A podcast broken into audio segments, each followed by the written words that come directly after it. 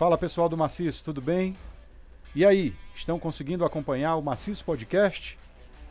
Hoje teremos o nosso terceiro episódio e iremos falar com o professor Afonso Jean-Pierre, que é coordenador da CRED 8 em Baturité.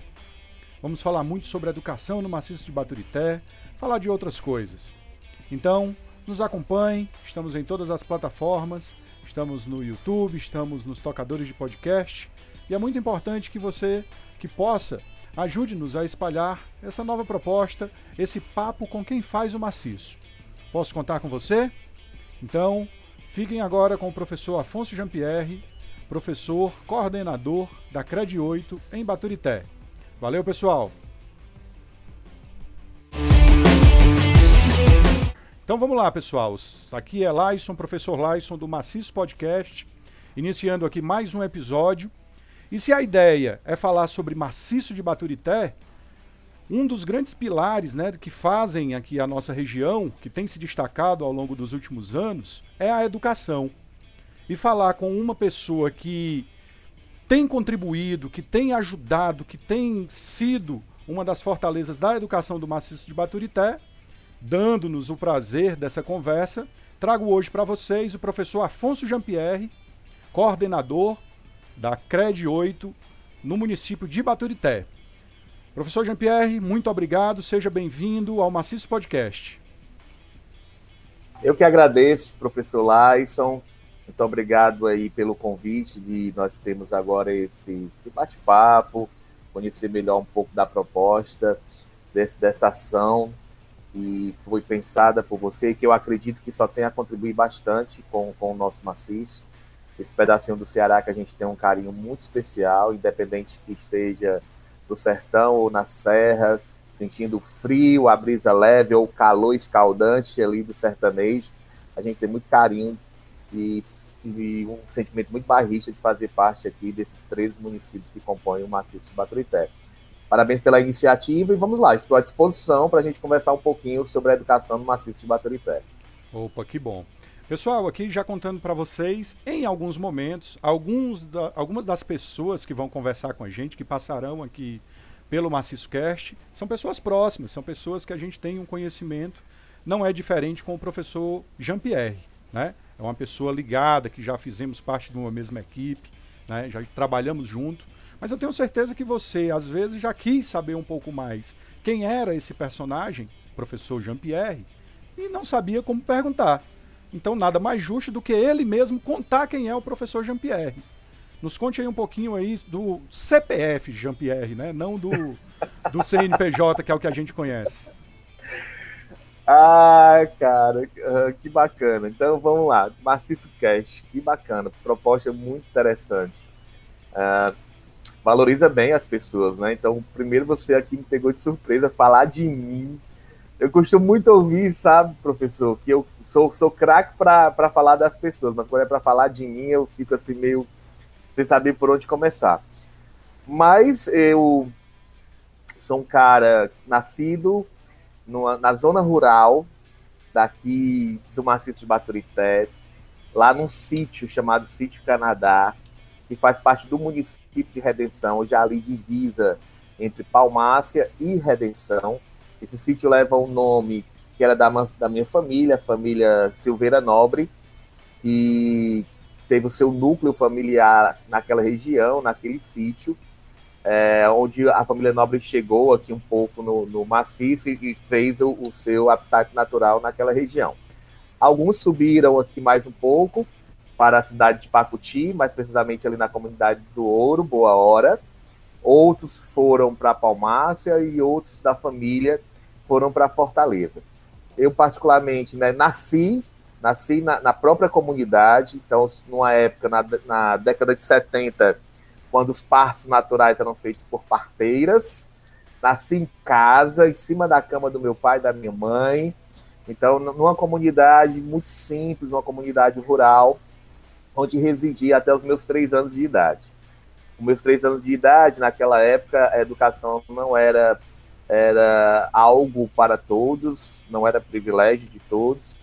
Então, os meus pais, a minha mãe concluiu ainda o ensino médio, minha mãe era professora do antigo Mobral, lá, do antigo Mobral, minha mãe era professora e meu pai foi aluno dela.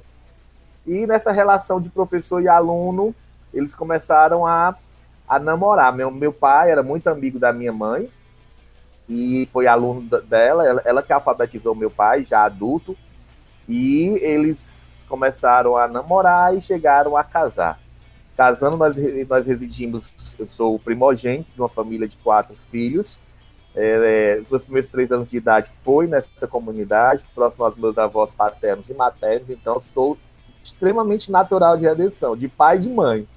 De pai e de mãe. Meus pais eram vizinhos, vizinhos, as famílias eram vizinhas. Foi quando a gente foi morar em Palmácia para que uh, a gente pudesse ter acesso ao estudo, né, à educação. Meu pai comprou uma casa e Sede a gente foi do município, né, já? Isso, saí da, da zona rural de Redenção, né, que já é, que é a comunidade mais distante de Redenção. Até hoje o acesso ainda é muito complicado. É, fica muito mais próximo de Palmácia, né, uma comunidade muito conhecida pelas cachoeiras, uhum. pelas cachoeiras naturais. E aí eu passei a minha infância e a minha adolescência em Palmácia, onde estudei até conseguir entrar na, na universidade aos meus 18 anos. Né? Sou fruto da, da educação cenecista no, no, ensino fundamental e depois, no ensino médio, fui aluno da escola pública. Então, eu entrei na universidade pública numa época que estudante de escola pública não tinha tanta oportunidade assim. E a gente está meus... falando dos anos 90? 90, estamos falando dos anos 90. Olha falando o que é educação para quem é jovem que está escutando isso. Pouco mais de 20 isso. anos atrás, né? Isso, década de 90, nós vamos aqui já. A minha vida se mistura muito com a educação, então, então eu vou fazer sempre um paralelo com isso. Uhum. Se a gente pegar, pegar aí como exemplo que a Lei de Diretriz e Base da Educação ela é de 93, eu concluí o ensino médio em 94. Numa época que só tinha ensino médio, é, que não era nem chamado ensino médio ainda, era chamado segundo grau, era chamado científico, né? Uh, onde uh, a gente concluía com muita dificuldade não tinha muito professor, não tinha professor formado, era o ensino médio era noturno, faltava muita energia em Palmácia, então nem todo dia tinha aula, nem todo dia tinha aula. Geralmente os professores não eram formados, eram professores que terminavam o quarto pedagógico e iam dar aula para nós. E aí eu fui o único na, na minha época, na, na, geração da pessoa da minha idade, eu fui o único naquele ano é, de 1996, mais precisamente 96, que fiz o vestibular e passei. E passei o vestibular. Antes eu tinha tido uma experiência religiosa, fui ser monge carmelita descalço. Olha aí. Olha só que barato. Era muito ligado à renovação carismática católica, sou de uma família muito católica. Então, assim, esse, essa minha intimidade com a oratória, eu devo muito ao meu trabalho na igreja, porque com 13 anos de idade eu já estava muito envolvido no, em grupos de oração. Então, assim, eu já coordenava grupos de jovens com 13, 14 anos de idade, já tinha 30, 40 jovens sob a minha responsabilidade. E isso me fez desenvolver habilidades que hoje são muito úteis na, na minha profissão. Aí eu tive uma experiência lá, tive uma experiência religiosa, fui ser monge carmelita descalço. Olha, uma, uma das partes que eu não sabia da vida do professor Jean-Pierre. Isso, e aí eu não deu certo, não era, não era bem aquilo. Não era é, vocação. Quando eu retornei, não era, quando eu retornei, e aí o que é que eu vou fazer da minha vida, né, um jovem de 18 anos, o que é que eu vou fazer da minha vida, aquela primeira crise existencial, né, e agora? Terminei o ensino médio, vou fazer o quê? E aí, o, o que me tinha para fazer era estudar. É, então eu meti as caras, estudei, fiz um vestibular, passei, foi quando começou aí toda a minha trajetória na educação e a universidade mudou totalmente a minha vida. E aí, a, a, quando eu terminei a faculdade, comecei em Baturité, depois eu fui para Fortaleza, me Começou concluí em Baturité. Não. Não, comecei ah, a faculdade curso, em ah, Baturité. Ok. Em Baturité foi a primeira turma lá, isso foi a primeira turma da, da, da época que a universidade começou a chegar no interior. Os campos estavam começando Era a ser distribuídos isso, nas cidades maiores. Né? Isso. Né? Isso, então era o campus da UES. Na época, nós fazíamos vestibular assim lá, isso eram quatro dias de vestibular. Então eram, eram, eram 40 questões de algumas disciplinas e outras 80 questões. Nós começávamos a fazer o vestibular no domingo e terminávamos na quarta-feira. Era extrema, extremamente cansativo. Caramba. E, e, naquela época a gente não tinha internet, não tinha celular, e a notícia só chegava pelo Diário do Nordeste no ano da Pinheiro. A gente vai falar sobre isso lá na frente. Pessoal, em algum momento a gente vai ter que explicar o que é o Pinheiro, o que é o jornal de papel, porque tem uma galera que escuta isso aqui que não faz nem ideia. Né? Jesus. A gente só sabia das notícias ou pelas ondas do rádio, ou né, pela televisão, obviamente já tinha televisão, mas assim, notícia escrita, né? É, fresquinha. Local? local era. Não, tinha que ser no Teatro do Nordeste pelo Pinheiro, que chegava lá em Palmares às 10h30 da manhã. Aqui 11h30. 11h30 meio-dia. Meio-dia chegava o Pinheiro, né? Caramba, né? Lá em Palmares chegava às 10h30. E na época foi muito interessante, porque um pivete de 18 anos não imaginava o feito que tinha acontecido na minha vida, né? Eu ser o único habitante da cidade de Palmares que tinha passado no vestibular. E para mim era muito natural, porque eu sempre gostei muito de estudar eu sempre fui um, um, o primeiro aluno da sala, né? Tinha um quadro de honra, tinha o um quadro de honra, então eu sempre era o melhor aluno. Aí eu vou contar um segredo aqui para vocês. Quando eu não tirava 10, tirava 9, mesmo rir de chorar. Eita. Eu não chorava, chorava. Uma cobrança. Uma cobrança mesmo, né? Minha mesmo. Então eu, eu sempre assim. É, eu, eu somava, sempre gostei muito de, de somar assim, a, a qualidade ali da, da, das provas que eu fazia, a pontuação, sabe, lá. Uhum. Parece que eu gente doido, mas era um hábito meu. E eu, só, eu, tinha, eu tinha direito a 40 pontos, né? No ano inteiro, somando os, os quatro períodos. E eu só eu, eu, eu me cobrava que eu tinha que ter entre 35 e 40 pontos. Menos de 35 não rolava. Não rolava. Então, assim, era é assim que eu fui educado. Não que meus pais, minha, meus pais me forçassem, mas era uma coisa muito natural minha. Eu sempre gostei muito. Tá, hoje eu, eu entendo, eu entendo algumas situações como na época eu estudava no colégio da Senec e o colégio da Senec tinha um, um, caráter meio que particular, eu não entendia o sacrifício que meus pais faziam, né? Uhum. Então eu estudava com o filho do médico, eu estudava com o filho do comerciante, eu estudava com o filho de, de professor, eu estudava. Então, assim, a forma que eu encontrava de, de me sobressair socialmente era sendo o melhor aluno da escola. Então eu sempre ganhei todos os prêmios, todas as medalhas de ouro que você possa imaginar na minha vida na minha vida estudantil. E aí, com 18 anos, pivete, eu entrei na universidade.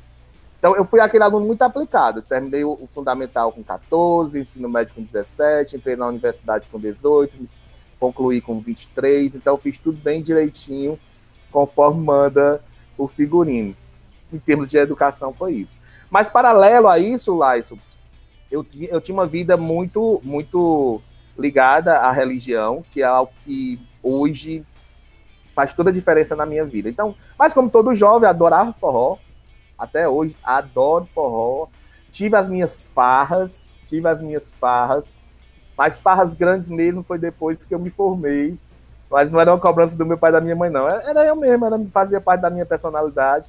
Mas depois que eu me formei, me tornei adulta e comecei a ser dono do meu nariz. Agora, tem uma coisa que aconteceu na minha vida, Lais, uhum que eu considero hoje um divisor de águas. Meu pai hoje não é mais vivo, meu pai é falecido, faleceu há, vai fazer dois anos.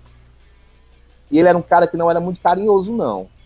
No sentido de abraço, de beijo, essas coisas. Mas ele era um cara, era um super pai, do que diz respeito a dar condições. E ele fez uma coisa que na época me chocou muito. Ele trabalhava no antigo DERT, que hoje é SOP, né? Ele, ele, ele tinha um grupo que, que era chamado dos caçaques que, que ajeitavam as estradas, né? É, faziam ali toda, toda, toda a, a, manutenção, a, né? a manutenção da, da, das estradas. E quando eu me formei, eu me lembro que a gente foi para a minha formatura, e quando terminou a missa de formatura e a colação de grau, ele estava trabalhando no Quixadá, ele veio para a minha colação de grau em Fortaleza. E quando ele terminou, a gente saiu para jantar, e quando terminou o jantar, ele bateu nas minhas costas e disse assim: Até aqui eu fiz por você, a partir de agora é com você, eu cumpri minha missão. Agora é contigo. O que eu podia fazer por ti, eu fiz. Eu vou estar sempre do seu lado. Mas agora chegou a hora de você aprender a se virar, a, a crescer sozinho, a conquistar o seu espaço. Então, aquilo ali foi muito chocante para mim. Quando eu disse assim, e agora, cara? E agora? e agora? E agora? Mas foi muito sábio da parte dele. Foi aí que eu comecei a, a, a minha história com Pacuti, a minha história com a educação, que foi quando eu migrei de Palmácia para Pacuti trabalhando. Tinha aquela rivalidade, né, Elias? Eu jogava vôlei, então eu jogava muito vôlei, eu era esportista, jogava vôlei demais.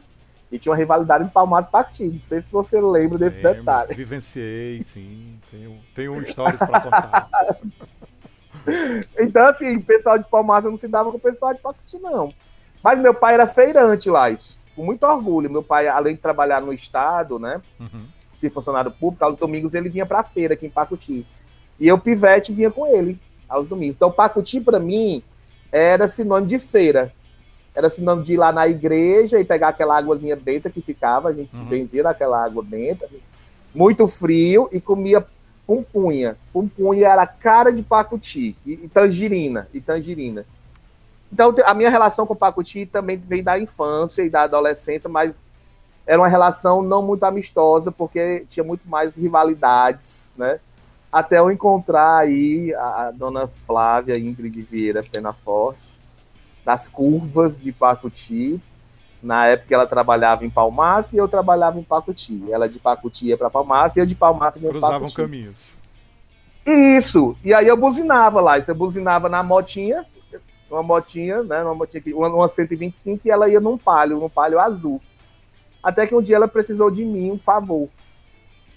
E aí nesse favor, meu amigo, hoje já faz 20 anos que a gente namora, 15 anos de casado, foi quando realmente eu migrei aqui para Pacuti e continuei minha história. É muita coisa, viu? Rapaz, Se tu deixar, eu vou falar aqui, muita e, coisa. E ainda tem coisa que você vai precisar falar, porque eu sei de algumas coisas dessa época aí, né? Então, é, é... mais uma perguntinha aqui, uma dúvida. E aí a gente precisa ressaltar que não tem cunho jornalístico, né? Eu não sou jornalista. Hum. O professor Jean-Pierre sabe da minha, da minha formação. Mas vão aparecendo aqui as dúvidas e a gente precisa esclarecer. Você fala que o início do seu curso é em Baturité. De Palmácia para Baturité é uma contramão. Hoje. Nos dias de hoje é contramão. Isso. Como era que fazia esse teu deslocamento aí? Já era nessa moto? Eu detestava o deslocamento. porque eu acordava 4 horas da manhã. Tu fez essa pergunta de propósito, porque tu Mas sabe. é, pra saber eu, eu... O, o, como é que o cara sai de Palmácia para estudar em Baturité, porque é inviável. Ah, eu acordava quatro da manhã, pegava o pinheiro das cinco, pegava o pinheiro que saía às 5 horas da manhã.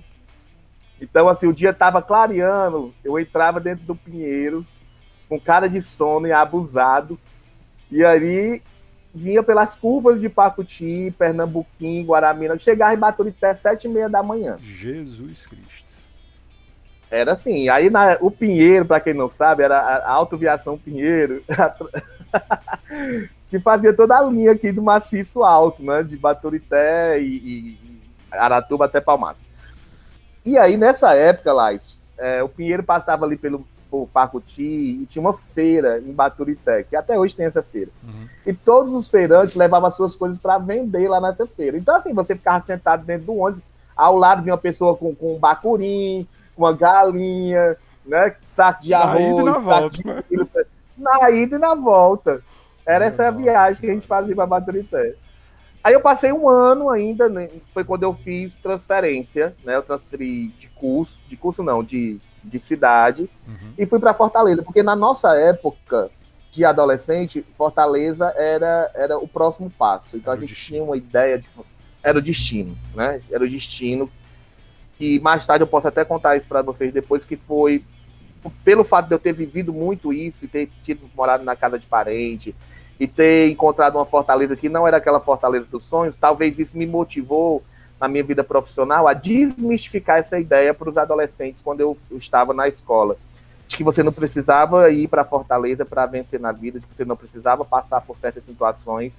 E, e claro, isso tudo é, coincidiu com a expansão da universidade, com a chegada com, dos campos e, e assim sucessivamente. Mas essa era a, nossa, era a minha vida aos 18 anos, quando eu comecei a ir, ir para bater na contramão. Se hoje é difícil, agora tu imagina na época do Pinheiro, que não tinha ar-condicionado, que não tinha ar-condicionado, né? E que até eu só gostava de viajar na janela, que era pra botar a cara assim na janela para ficar sentindo o vento, porque tinha aquele cheiro de ônibus, aquele cheiro de ônibus da, da Pinheira até hoje está na, nas minhas memórias afetivas. Tranhou. E aí, a, a, a, ideia é apresentar o maciço para quem está escutando isso aqui, para quem vai escutar isso aqui algum dia, a gente não sabe quando.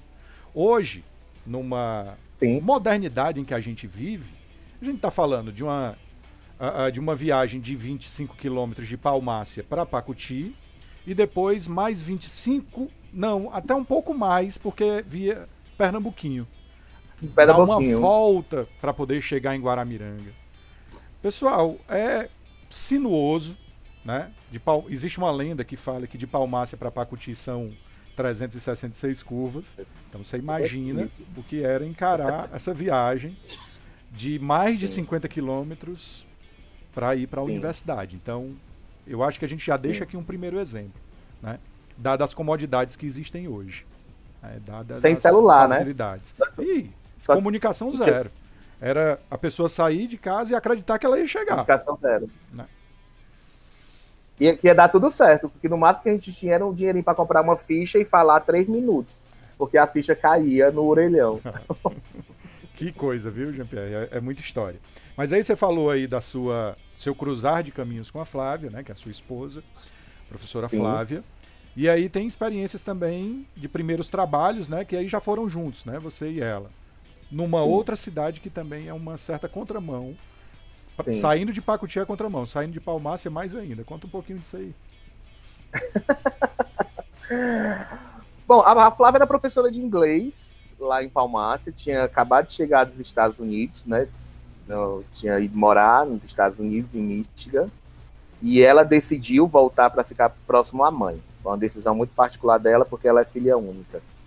E ela foi ensinar lá, lá inglês na cidade de Palmácia. E eu vim ser professor temporário na escola Menisco Metel.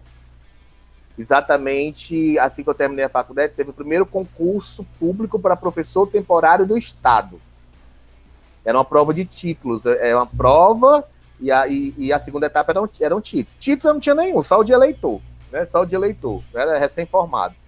Então, passei na prova, não tinha mais vaga em Palmácia, tinha vaga em Pacuti, assim, bom, vou para Pacuti, não é meu desejo não, mas é o jeito para Pacuti que eu tinha que trabalhar, porque o meu pai tinha dito que agora Era eu comigo. tinha que me virar, era comigo, né? E aí nessas curvas, eu comecei como professor temporário na Escola Menezes Metel no dia 13 de fevereiro de 2001. Dia 13 de fevereiro de 2001. É, não estava nem com 30 dias que eu tinha me formado. Sou formado em letras pela Universidade Estadual do Ceará, pela UES, né? E eu comecei a minha vida profissional aqui, na, na cidade de Pacuti. E eu vou confessar uma coisa para você, viu? Naquela época, eu, com 23 anos, garotão, né? É, eu imaginava assim, não, eu vou passar um ano por aqui e aí eu vou juntar dinheiro e vou voltar para Fortaleza, porque minha vida é lá, é lá em Fortaleza. Eu, eu, eu morei só em Fortaleza. Então eu já tinha eu já tinha um hábito, né? Uhum. De repente eu tive que voltar para casa dos meus pais. Então eu já tinha. Quem fazia os meus horários de acordar, de dormir, todas as minhas responsabilidades era eu. eu morava só numa kitnet. Aí deixa eu contar essa história que eu acho legal. Quando eu morava em Fortaleza, Lais, que eu acho que deve servir de exemplo para quem for ouvir posteriormente. Numa época que, que Fortaleza não, não. A gente pagava muito transporte, não tinha os terminais, não tinha os terminais. Eu morei numa kitnet. E os, três, os quatro anos que eu morei sozinho, era, foram quatro anos que eu não tive geladeira. Eu não tinha geladeira, eu não tinha guarda-roupa, eu não tinha fogão, eu tinha um fogãozinho de duas bocas. É, eu, meu guarda-roupa era um varal. Era um varal que eu colocava as roupas no cabide. Tinha uma televisão que era doada, e aí eu tinha uma vassoura, tinha um rodo, tinha um pano de prato, aí tudo era uma coisa, né? Tudo era de um. Tudo de um e uma rede, um ventilador e um microsystem. Para quem não sabe o que é um microsystem, é um som que, que tocava fita, que tocava fita, e eu escutava demais as rádios, as rádios, Sons do Sat, né? É, rádios assim, era o que eu escutava, e, e foi, isso que eu, foi assim que eu vivi em Fortaleza durante quatro anos para estudar. para estudar, então meu objetivo era estudar, então independente, eu não tinha mordomia nenhuma, eu fui para estudar.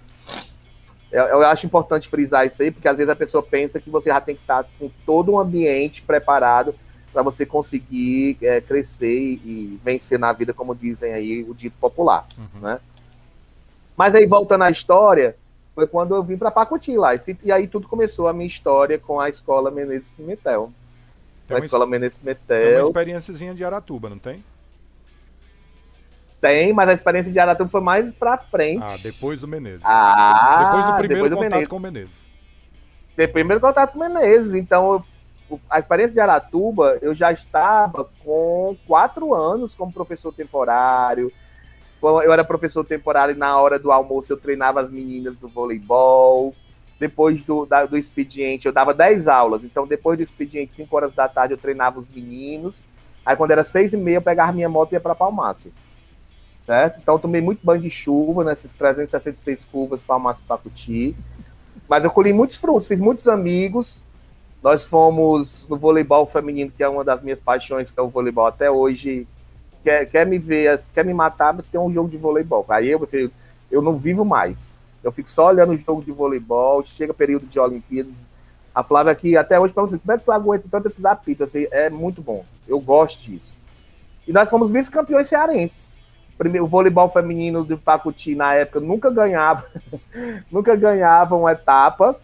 E aí a gente começou a treinar as meninas. As meninas começaram a ser ensinadas pela dona Ziza, que hoje é minha sogra, a professora Ziza. Quando elas ficaram adolescentes, eu peguei já, eles já tinham os fundamentos básicos e a gente treinou. E nós fomos terceiro lugar em 2002 e 2003 a gente foi vice-campeão cearense dos jogos das escolas públicas. Aquilo foi um marco, Lais. Aquilo dúvida, foi um marco. Um marco. Porque as meninas aqui de Pacuti, elas saíam pedindo patrocínio para fazer terno, elas mesmas faziam o terno delas, a gente comprava bola. E eram tudo adolescentes, 14, 15, 16 anos. E nós fomos vice-campeões cearenses. Só perdemos para Fortaleza, porque, enfim, Fortaleza é Fortaleza. Outra né? estrutura totalmente diferente. Outra estrutura. Aí foi no período que eu fiz o concurso público efetivo. Eu fiz dois concursos públicos municipais, passei nos dois, inclusive um em Palmácia, mas me lotaram na zona rural. E eu era, já estava muito apaixonado por esse Pacuti, por esse Pacuti que eu amo hoje, mais do que nunca. Na época eu já estava namorando com a Flávia, comecei a namorar com a Flávia em agosto de 2001. E aí, uh, não queria mais voltar para Palmas. Então, alguma coisa que já me prendia, não tinha mais aquele sonho de voltar para Fortaleza. Nessa história, Laison, eu fiz o concurso público para Pacuti. Uhum. Não fui chamado na primeira chamada. Passei no concurso. Concurso do né? Estado. Né? Tinha passado no concurso público para a rede do, do Estado. Do eu estado, tinha passado você no direcionava para o município, né? Naquela época a gente fazia para a escola. O concurso para a escola. Massa. Você fazia o concurso para a escola. E aí é, eu não fui convocado na primeira chamada.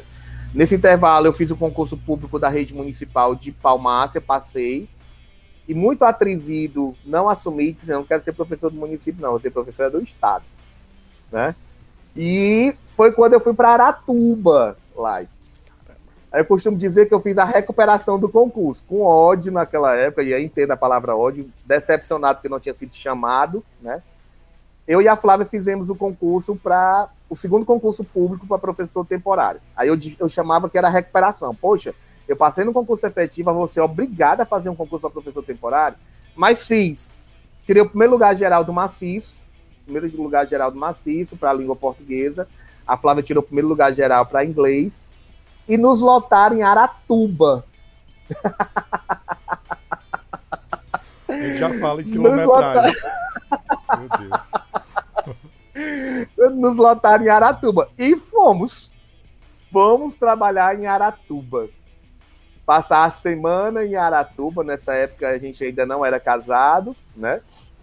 Mas fomos trabalhar em Aratuba. Ela foi morar num local e eu fui morar em outro. E a gente é, passou, eu passei ainda seis meses. Nesse período, eu fui convocado. Aí foi quando eu voltei para Pacuti, para a escola Menezes Pimentel, e que eu tinha saído professor temporário, né? E eu achava que ia ser professor efetivo. Quando eu voltei, nesse intervalo, teve o concurso para diretor. Naquela época eu já tinha uma relação muito bacana com os estudantes. Eu acho que eu era bem jovem, então falava uma linguagem muito jovem com os estudantes. E teve, tinha eleição. Tinha eleição. A professora Margarida Luz estava deixando a direção da escola. E aí pediram para eu me candidatar. Mas eu disse: não, não é a hora ainda. Não é a hora ainda. Eu quero é ser, pelo menos, professor efetivo. Não me candidatei. E fui ser coordenador da professora Eliane, que foi a diretora na época, isso em 2004, 2005. Foi quando eu fui convocado e comecei a trabalhar 300 horas. E voltei para a Escola Menezes Metel como coordenador e como professor efetivo. Então, eu trabalhava 100 horas em sala de aula e 200 horas como coordenador. Na, naquela época, a Escola Menezes Metel funcionava manhã, tarde e noite. E a Flávia ficou em Aratuba. A Flávia ficou em Aratuba, ainda passou mais um ano em Aratuba, só depois foi que ela retornou para Pacuti foi ser é, trabalhar na educação e depois ser secretária de assistência social durante sete anos. Mas aí eu fui ser coordenador da Escola Ministro Pimentel. Então a minha relação com a Escola Ministro Pimentel se confunde muito com a minha, com a minha vida pessoal, né? Eu não tem como não falar da minha vida pessoal. Deixa eu te contar um detalhe. O meu primeiro beijo, aqui é confidencial, mas o meu primeiro beijo com a minha esposa... professor Jean-Pierre uh, meu primeiro beijo com a minha esposa, que marcou o início do nosso namoro, foi na porta da sala 8 da Escola Menezes Pimentel, no dia que estava tendo campeonato de futebol lá. no dia 28 de agosto de 2001, estava tendo jogo, a Flávia foi me ver, foi me ver e foi o primeiro beijo às 11h30 da manhã, já tinha terminado o jogo, estava saindo já da escola, foi quando tive coragem, foi o primeiro beijo e ali começou o nosso namoro e nossa história dentro da escola Menezes Metel, né? E por isso que a escola se confunde com a minha vida pessoal. Não dá para não dá para dissociar mesmo, né? Não dá para dissociar uh, não. o que a escola se torna a partir do seu trabalho lá. Não dá para dissociar nem da sua vida pessoal, né? É, foi não. sem dúvida a tua grande vitrine, né?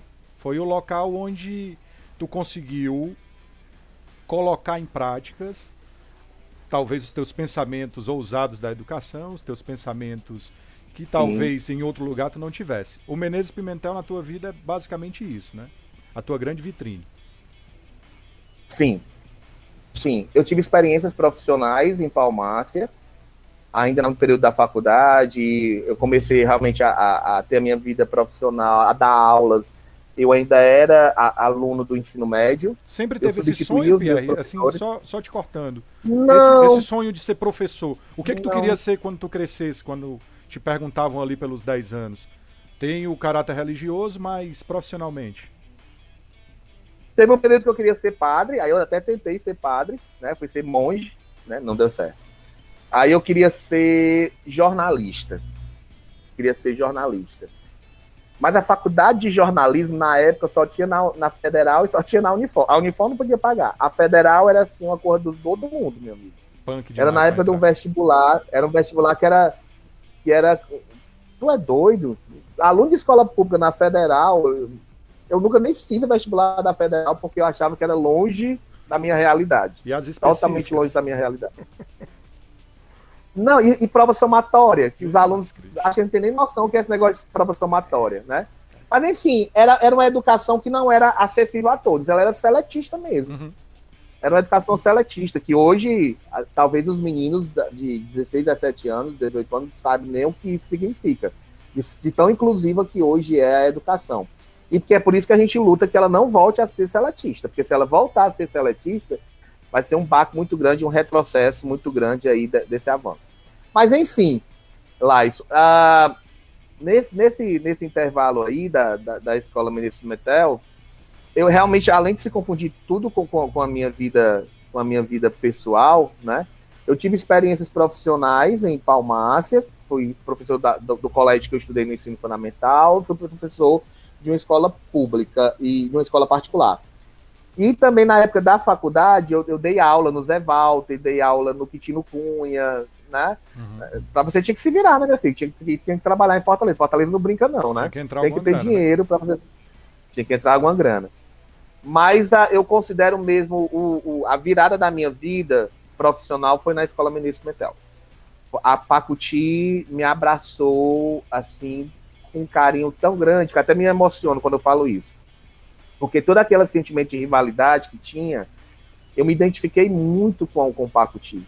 Hoje eu me sinto pacutiense, né? Apesar de ter já recebido o título de cidadão, nunca recebi o título de cidadão lá em Palmácia, porque eu não sou palmaciano, eu vivi, né?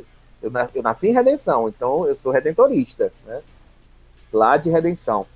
Eu nunca recebi, é, a terra onde eu fui criado na minha adolescência e na, na minha, infância, é, não tive oportunidades de mostrar o potencial.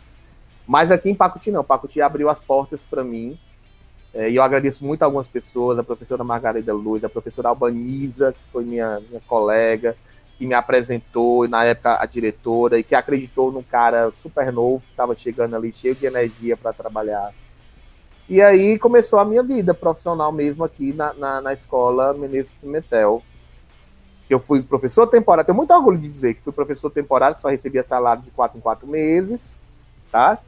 Aí fui professor efetivo, coordenador, diretor, nove anos, e foi uma história de 17 anos. 17 anos da minha vida profissional na escola. E aí a gente pode dizer, ainda hoje, que a sua lotação é veneziana, né? É. Aí daquele que tirar minha lotação, lá lotação Início de ano, sua lotação é veneziana. Mas é, aí, você é, teve dois, duas gestões de coordenação ou foi só uma, Pierre? Só uma, quatro anos. Quatro anos como coordenador escolar. E aí já concorre para a função de diretor sim. para os nove anos. Aí, é sim, aí depois que eu aprendi o que era uma gestão, tive noção da responsabilidade do que é ter uma gestão, ser parte de um núcleo gestor, eu me senti mais preparado para colocar meu nome à disposição da comunidade. Aí fiz processo seletivo, para quem não sabe, é, sempre que é, o diretor ele, ele passa por um processo seletivo. É realmente assim um, uma maratona de uma avaliação. Uma peneira muito fina, né? Uma peneira. Você faz prova escrita, depois você tem que ter é, os critérios básicos para você assumir, depois você faz, passa por prova de títulos. Aí na minha época ainda tinha as entrevistas Aí depois das entrevistas vinha a eleição. Aí você ainda botava o seu nome para saber se a pessoa queria ou não queria você. Você mostrava toda a sua competência ali, mas depois ainda tinha o voto do estudante e do pai, se realmente ele queria que você representasse ou não a, a, a, escola. Foi aí que eu participei da minha primeira eleição e ganhei no primeiro turno. Ganhei com 64% dos votos no primeiro turno, éramos três concorrentes professora Eliane, que hoje é gestora da Escola de Vilda Teixeira, professora Marilá, que hoje é coordenadora na Menezes Pimentel, né? naquela época ela era diretora interina, e eu que era professor e coordenador. E assumi a, a direção da escola no meu primeiro ano, né, em 2009. Em abril de 2009, eu assumi a direção da Escola Menezes Pimentel e fiquei até março de 2018. E aí inicia totalmente uma reviravolta na vida, né? O, o, o curso Sim. começa a mudar, né? As rotas começam a mudar. Você vai para Seduc, Sim. né? E aí Sim. é com você novamente. Seduc, vida em Fortaleza, vida totalmente distinta, né? totalmente distinto. Agora, assim, para eu chegar na Seduc, eu só cheguei na Seduc devido à escola Menezes Pimentel.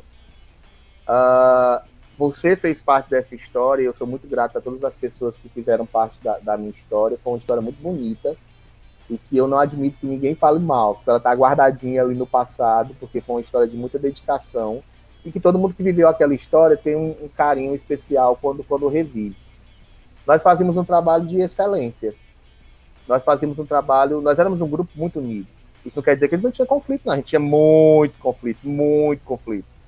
Mas a gente, a gente era a escola estruturalmente mais feia, a, a mais feia do maciço, mas nós tínhamos uma ideologia que era de apresentar o caminho da universidade para os jovens de Pacuti.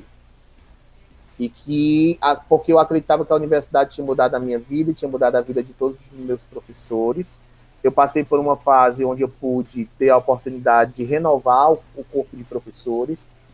É, eu procurei dar oportunidade aos meus ex-alunos, que eram professores, estavam iniciando a carreira, e conheci, já me conheciam como professor e, e comprava a mesma ideia que a gente tinha de filosofia de gestão. E a gente fez um trabalho muito bacana. Quando terminou é, a gestão, eu recebi alguns convites lá. Nesse período, eu recebi convites para ser secretário de educação em algumas cidades. É, da mesma cidade, eu recebi convite umas três vezes para ser secretário de educação. Recebi convite para ir para a CRED, né, para ser orientador da CEDEA, para ser orientador SECOM. Mas eu recusei todos os convites. As pessoas até me chamavam assim, Vala, tá, tá ficando doido, tu, tu tá, não tá não tá indo, pensa em ti, mas eu tinha uma, uma, uma, um compromisso com a comunidade. Porque na minha segunda eleição, 99% é, das pessoas acreditavam na proposta. Então, eu quase fechei 100% da, da opinião. Ninguém, ninguém concorreu comigo, eu fui candidato único. Porque todo mundo sabia que a gente tinha uma história bacana que ainda não tinha acabado. E eu queria viver essa história até o último dia. E até hoje, lá, eu guardo assim, com muito carinho, as recordações, todas as cartas, todos os presentes, tudo que eu recebi, que, que, que é, relata um pouco dessa história. Eu achava que, que a Seduc não percebia o nosso trabalho. Eu tinha consciência que o nosso trabalho era um trabalho de excelência, tinha muita consciência, não aceitava que ninguém dissesse que o nosso trabalho era ruim, não aceitava mesmo, porque não era, não era. Eu aceitava até dicas de como melhorar, mas agora dizer que não era bom, isso eu não aceitava, não. Aí eu fazia com que os meus professores também não aceitassem. Meus professores eram tudo importante, tudo importante mesmo. E a gente comprava a ideia, e os nossos alunos também compravam a ideia, e os pais também compravam a ideia. Até que um belo dia eu recebi uma ligação. Eu, eu não sabia para onde era que eu ia. Foi, foi uma decisão muito difícil na minha vida, viu, Live? Eu precisava estar na minha zona de conforto, porque eu poderia ser coordenador, sair da função de diretor para ser coordenador. Mas a minha esposa, a Flávia, ela foi muito sábia. E ela dizia assim, Jean-Pierre, está na hora de você procurar outros rumos. E eu disse, não, mas o Menezes é a minha vida. O Menezes é a minha vida, né? E ela era, dizia, não, era mas. uma concorrente da Flávia, né? É, era a concorrente. Era a outra. Era, era a outra. outra. A outra. Alguns relatos ela passou aí pra gente. É, era assim. Era doação mesmo, viu, Lais? Doação, doação mesmo. mesmo entrega mesmo. Eu não Horário, vivia. Corpo, não, alma, mente. Tudo, mente, entrega. Eu vivia o Menezes Metel 24 horas, 7 dias na semana. Se fosse pra estar de madrugada com os meninos, eu tava. A única coisa que eu não fiz com os meninos foi levar ele para passeio de praia no final do ano, de termo de curso. Isso aí eu não fazia, não. Agora, quando era para estudar, meu filho, até para sobrar, eu ia com o menino. Se fosse para ir para qualquer canto, Aula de eu botava esse menino, aula, tudo que você possa imaginar. Né? Aula de sábado, só, só faltou aula de madrugada, porque também já era demais. Mas, assim, isso aí a gente fez. E aí foi quando eu recebi uma ligação do professor Rogers.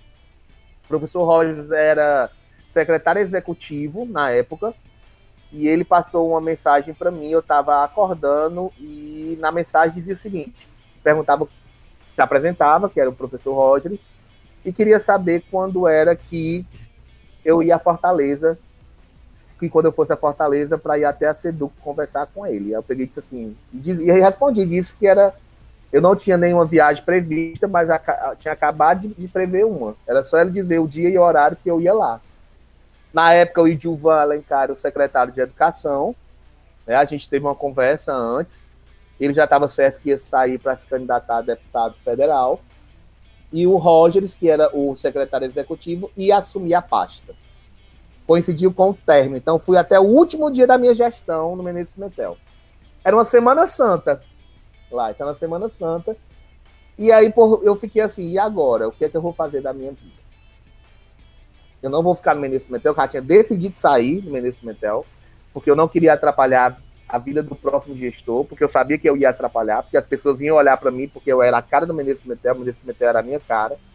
E eu tive essa consciência profissional, eu preciso sair, que é para dar espaço para outras pessoas crescerem e mostrar o trabalho.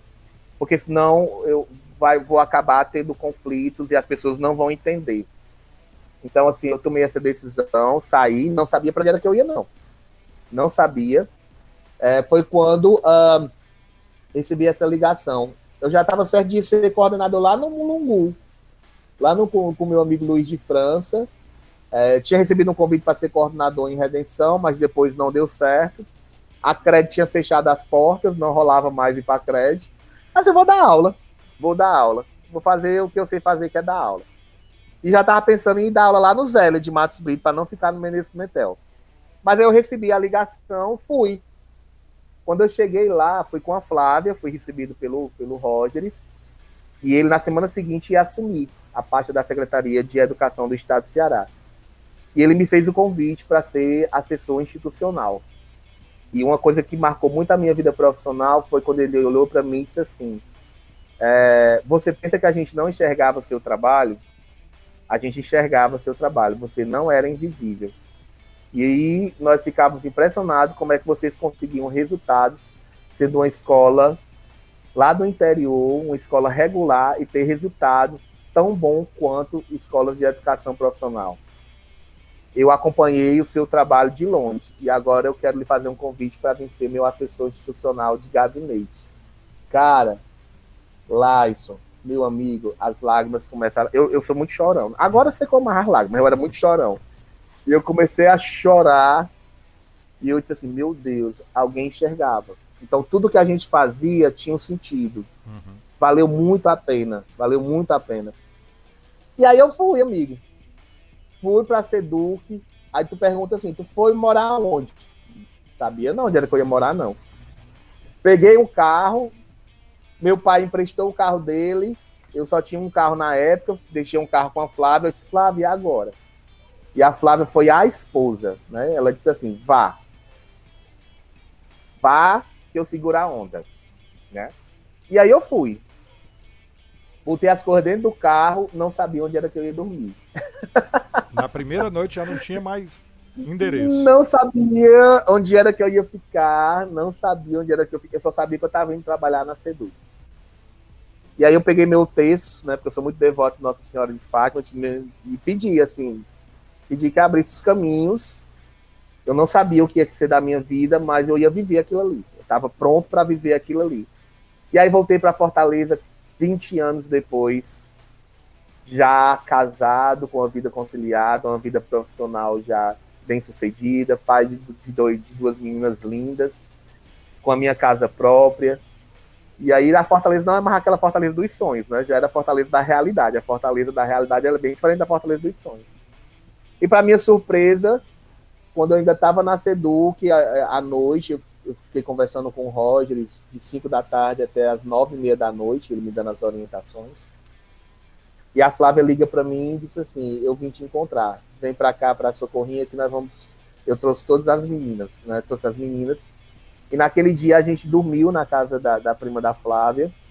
Gente, eu passei a primeira semana lá, a Flávia passou os primeiros dias comigo, com as meninas, e a ideia era assim: eu tô aqui te apoiando.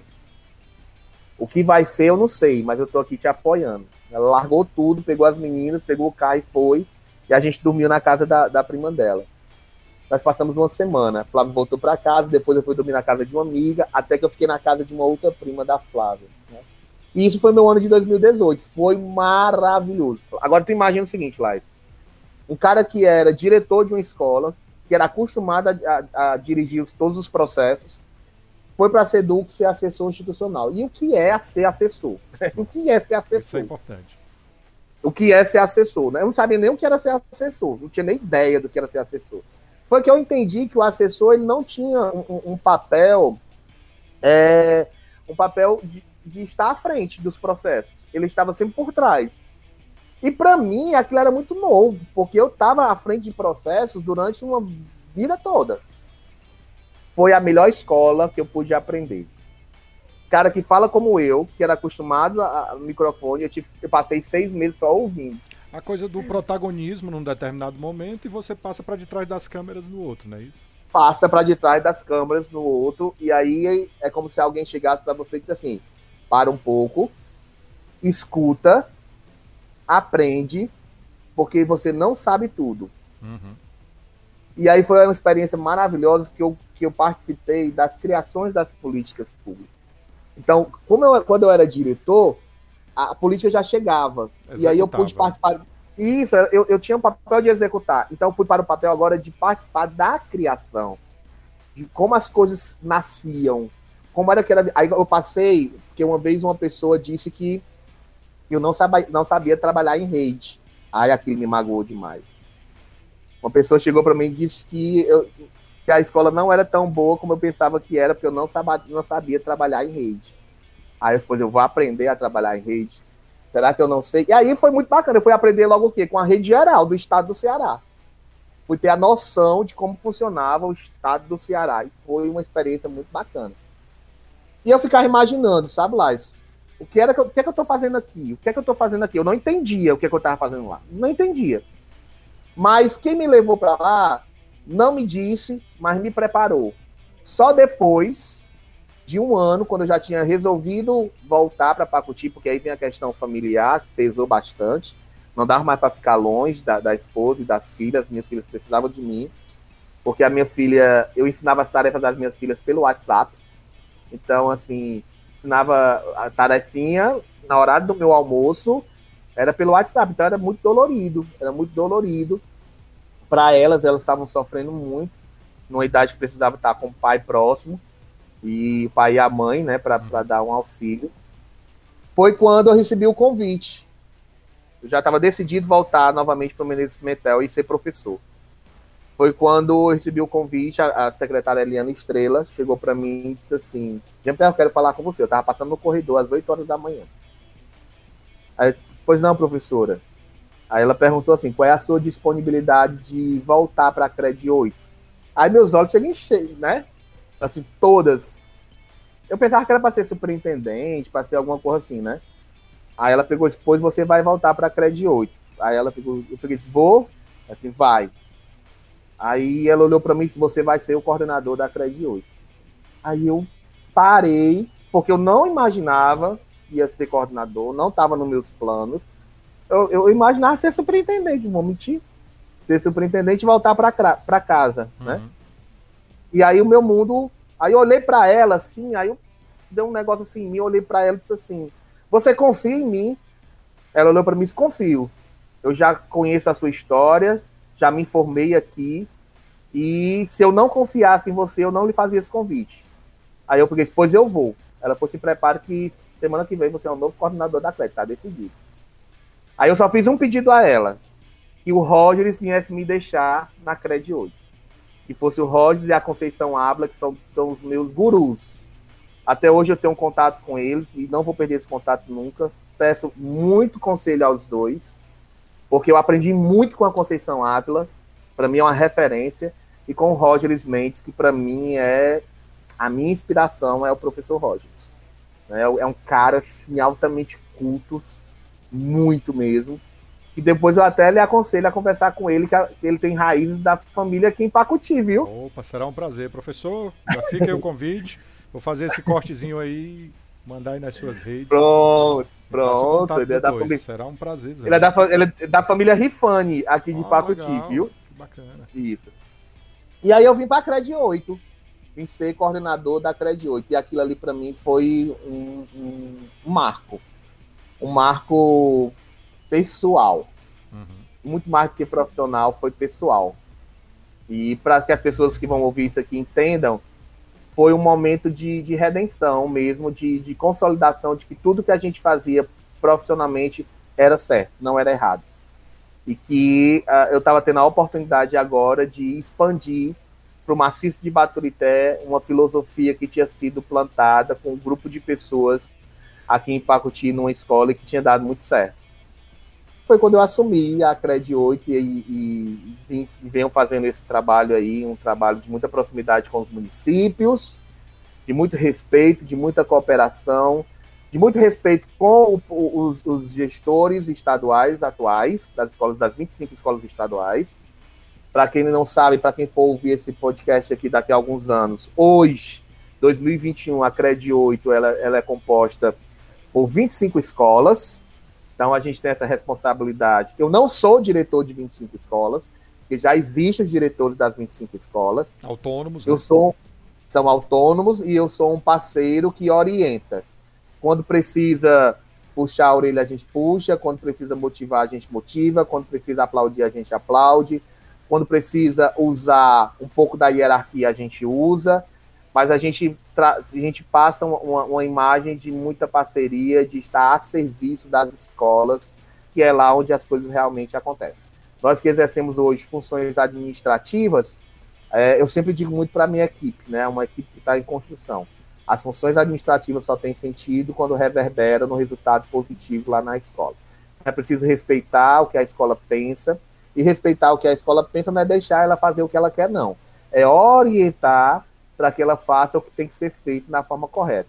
E respeitar a autonomia, e aí a autonomia no sentido de dar uma cara às políticas públicas, porque elas não são isoladas, elas fazem parte de uma rede, e aí elas têm a autonomia de dar uma cara, e eu sou muito a favor disso, que deixe uma marca pessoal, que dê uma cara, e que quando a gente percebe que a escola não está indo por um caminho que a gente julga e entende ser o adequado naquele momento, a gente conversa.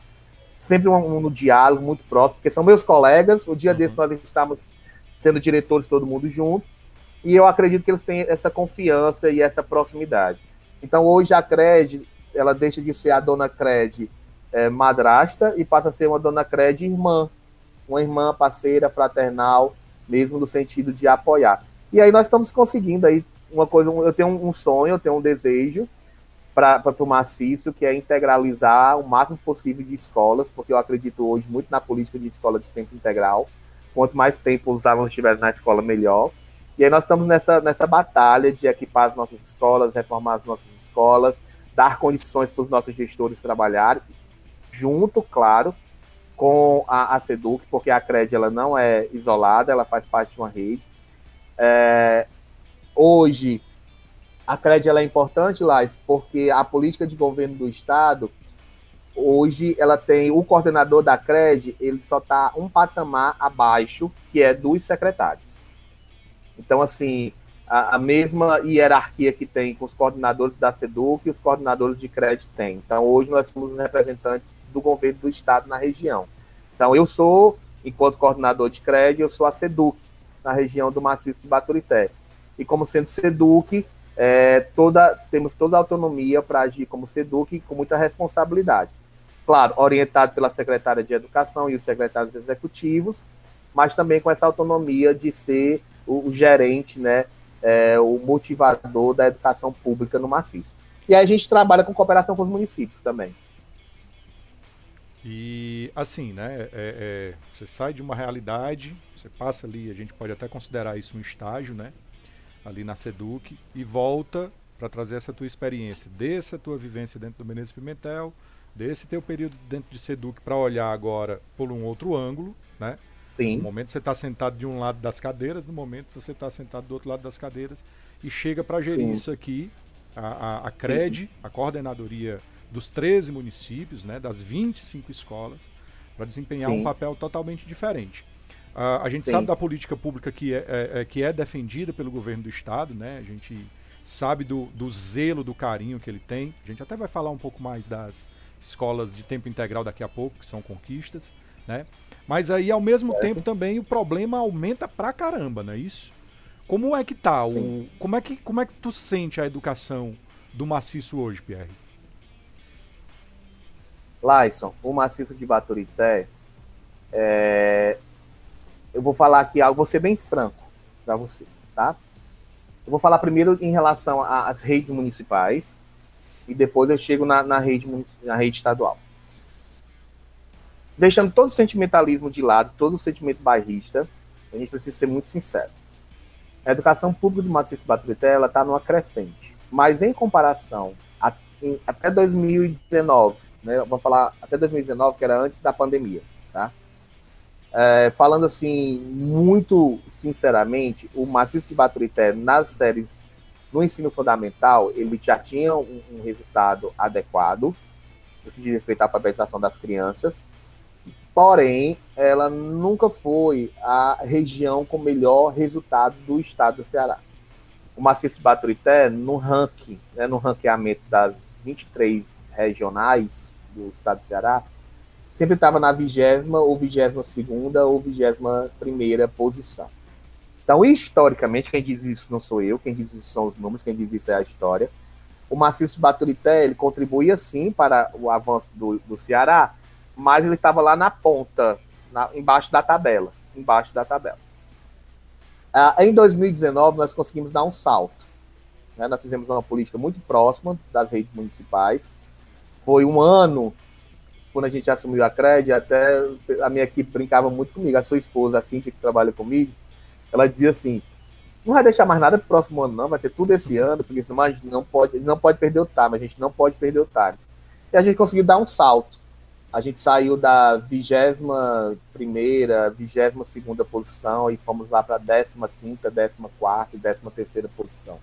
Então a gente já estava numa crescente, né? Em termos de, de estado das escolas estaduais, o Senado é muito parecido, muito parecido. Nós não éramos uma regional, né? Uma regional que tinha resultados tão significativos quanto outras regionais. É, o, o Ceará, até 2019, tinha uma política de metas. o estado do Ceará dava uma meta para a CRED e a CRED dava umas metas para a escola, né, para as escolas. Nós fazíamos todo um ritual. E me deram uma meta né, que eu tinha que saltar do 3.12 por 4.1. Quem é da educação sabe que é um crescimento assim fora do normal. Você crescer com um ponto né, no intervalo de um ano, né? Uhum. Porque a crédito estava um pouquinho atrás. E aí eu recebi esse desafio. Para quem me conhece sabe que eu, como bom esportista que eu sou e jogador que eu era, nunca gostei de perder. Nunca gostei de né? perder. Sou muito vai muito competitivo, muito competitivo e muito vaidoso. E eu estimulo essa vaidade nas pessoas. né? Essa competição nas pessoas. Tá além, não sei né? se é defeito.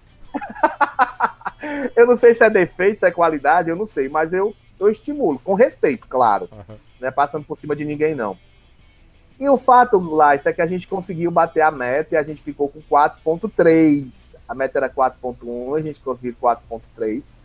Então, assim, foi muito bacana. A gente deu um salto na, na rede estadual a gente ficou entre as 10 melhores regionais, saiu lá das, das últimas posições para as 10 melhores regionais. E aí a nossa meta era chegar a ficar entre o pódio, né? Eu queria medalha de bronze, de prata ou de ouro, né? Para mim, tinha que medalhar, tinha que medalhar. Tinha que estar tá né? no pódio. Mas aí veio a... tinha que estar tá no pódio, mas aí veio a pandemia veio a pandemia, e aí com a pandemia é, o cenário deu realmente uma piorada. Você, como professor, eu, como professor, nós sabemos muito bem disso. E qualquer leigo, quando for estudar essa parte da história, vai perceber assim os prejuízos que foram causados a nível social, e a educação foi um dos setores mais prejudicados. Porque nós não, nós não, nós não defendíamos uma escola à, à distância. Né? Nós não defendíamos isso. Nós não, não foi, não foi isso. Não existe. Nós não, nós não, não aprendemos isso na, na, na, academia. A academia não nos ensinou isso, né? Quando a gente disse que nós não fomos e não estávamos preparados, nós não tínhamos subsídio nenhum. Foi quando nós conhecemos essa escola remota, que hoje ainda ela faz parte da nossa realidade, mas eu estou vendo já já o fim dela acabar, se Deus quiser, porque eu espero que ela acabe o mais rápido possível. Vai deixar alguns legados interessantes, né? Vai deixar muitos legados interessantes mas ela não é a escola que a gente defende. O cenário hoje na educação do maciço de Baturité é preocupante. Muito preocupante. Porque, só para você ter ideia, os, nós fizemos uma avaliação de impacto, não só na rede estadual, mas na rede municipal. E hoje eu tenho, a cada 10 crianças no maciço de Baturité, eu tenho 5. Cinco crianças que não sabem distinguir uma letra de um símbolo para nós que estamos acostumados a alfabetizar as crianças na idade certa e ter crianças fluentes, leitoras, fluentes, com 6, 7 anos de idade, você hoje tem uma criança com 8, 9 anos de idade sem saber ler e escrever, isso não é culpa dos professores, isso não é culpa do sistema, isso não é culpa do esforço. Foi porque as desigualdades sociais mesmo ficaram muito aparentes. Nós descobrimos que, que nós não éramos só pobres, não, nós éramos era miseráveis mesmo. Nós éramos muito era pobre, paupérrimos, paupérrimos, né? Pobres audaciosos que faziam as coisas acontecer. Era por isso que o, que o pessoal lá do Sul e do Sudeste admiram tanto o trabalho do Ceará. Como é que um estado tão pobre era referência em educação, enquanto estados muito mais ricos do que o Ceará não conseguiam é, resultados que o Ceará conseguia. Né? Então, é um cenário hoje muito desafiador.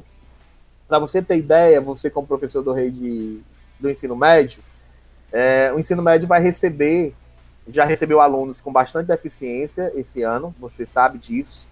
Não é culpa dos municípios, não, porque eu fico dizendo assim, eu quero muito acabar com essa história de culpados. Eu, eu penso que as pessoas não tiveram oportunidades, né? não tiveram oportunidades de, de ser apresentadas a uma outra forma de trabalhar, uma outra metodologia, não foram estimuladas para isso. E o papel da CRED, enquanto eu for coordenador, é apresentar outras possibilidades. É dizer que nem tudo aquilo que a gente pensa que está fazendo corretamente é o melhor caminho. Existem outras possibilidades de você é, conseguir alcançar melhores resultados. E aí, Laison, para você ter uma ideia, você vai receber em 2021, 2022, se o cenário não mudar daqui para o final do ano, não mudar e as escolas não abrirem e os municípios não começarem as aulas presenciais, a gente não tiver atitudes audaciosas, porque agora, nesse momento, a gente precisa ter atitude audaciosa. Você vai receber alunos de nono ano com nível zero em matemática e zero em língua portuguesa. Isso quer dizer que você vai receber alunos não leitores, não leitores no ensino médio e alunos que não sabem as operações simples do raciocínio lógico matemático. Então, numa escala de 0 a 9, nós vamos receber a grande maioria de alunos zero. Alunos zero porque eles querem ser zero? Não, porque não tiveram as condições de acesso à escola. Nesse período remoto, Laiso, o que a gente defendeu muito foi o vínculo. Então, o objetivo era não perder o aluno. Era fazer com que a escola não deixasse de ser importante. Porque se a escola deixasse de ser importante para o aluno, nós íamos voltar a um nível de analfabetismo muito alto.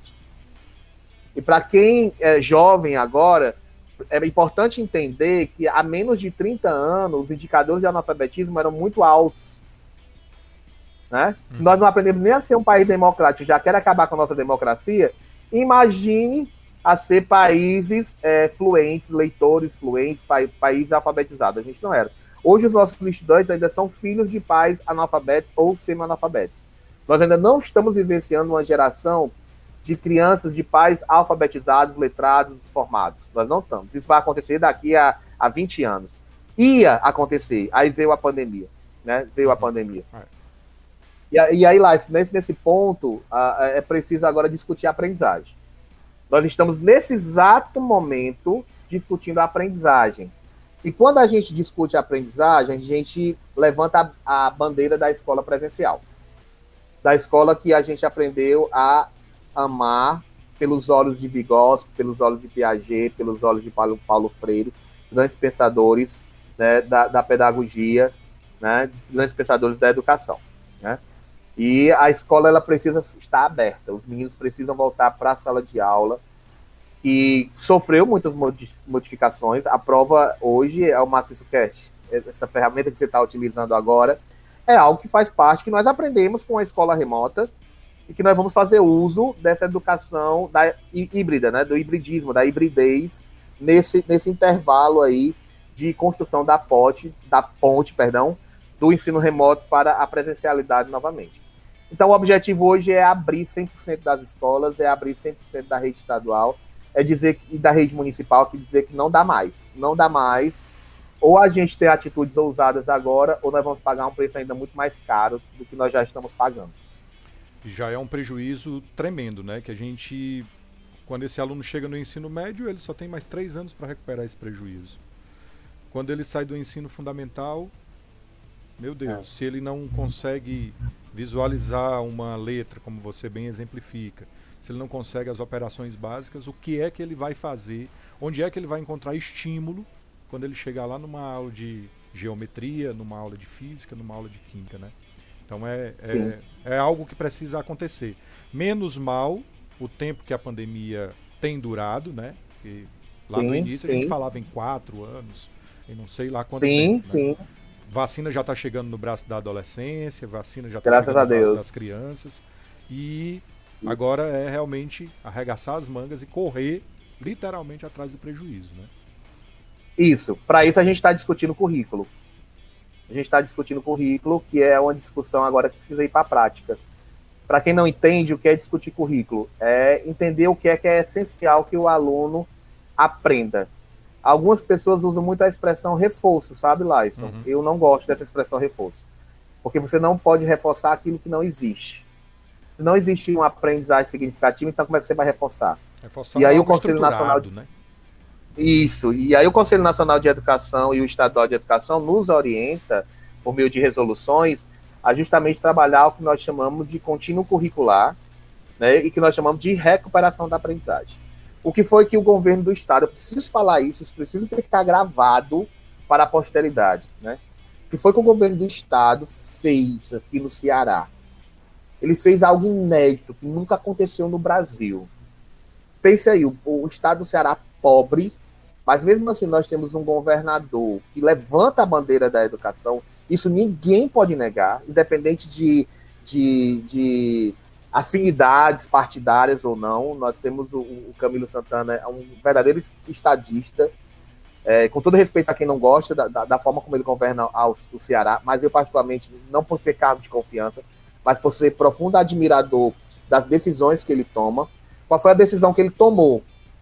Ele enquanto representante maior do Estado, convocou todos os 184 prefeitos e fez um pacto pela aprendizagem.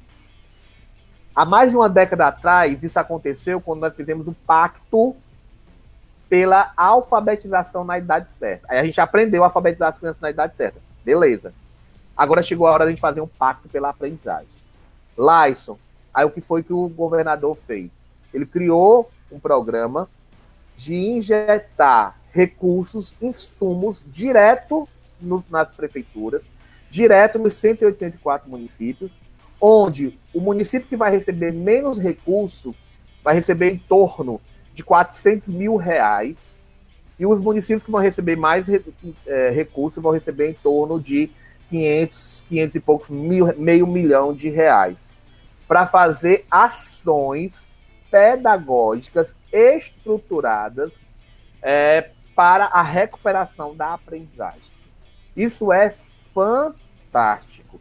É assim, eu, eu dou eu quero que, que, os, que os municípios façam, eu acredito no potencial do professor, mas eu preciso dar condições para ele. E aí o governo dá o quê? Dinheiro. Eu preciso de dinheiro para fazer essas ações. Isso precisa ser registrado. Precisa ser registrado para a posteridade, porque eu tenho certeza, lá, isso eu tenho certeza que assim como a ciência conseguiu no curto período de tempo ter uma vacina para acabar o mais rápido possível com a pandemia, o Ceará vai sim recuperar essa aprendizagem num curto período de tempo. Em pouco tempo nós vamos retomar a nossa curva de ascensão e voltar ao nosso crescimento e continuar sendo espelho realmente para todo o, o Brasil, não por vaidade, mas por necessidade de mostrar que o nordestino tem sangue nos olhos, o cearense sabe fazer educação e sabe fazer educação de qualidade. E aí o nosso governador injetou, agora em outubro vai estar, tá, os municípios vão estar tá criando esse plano.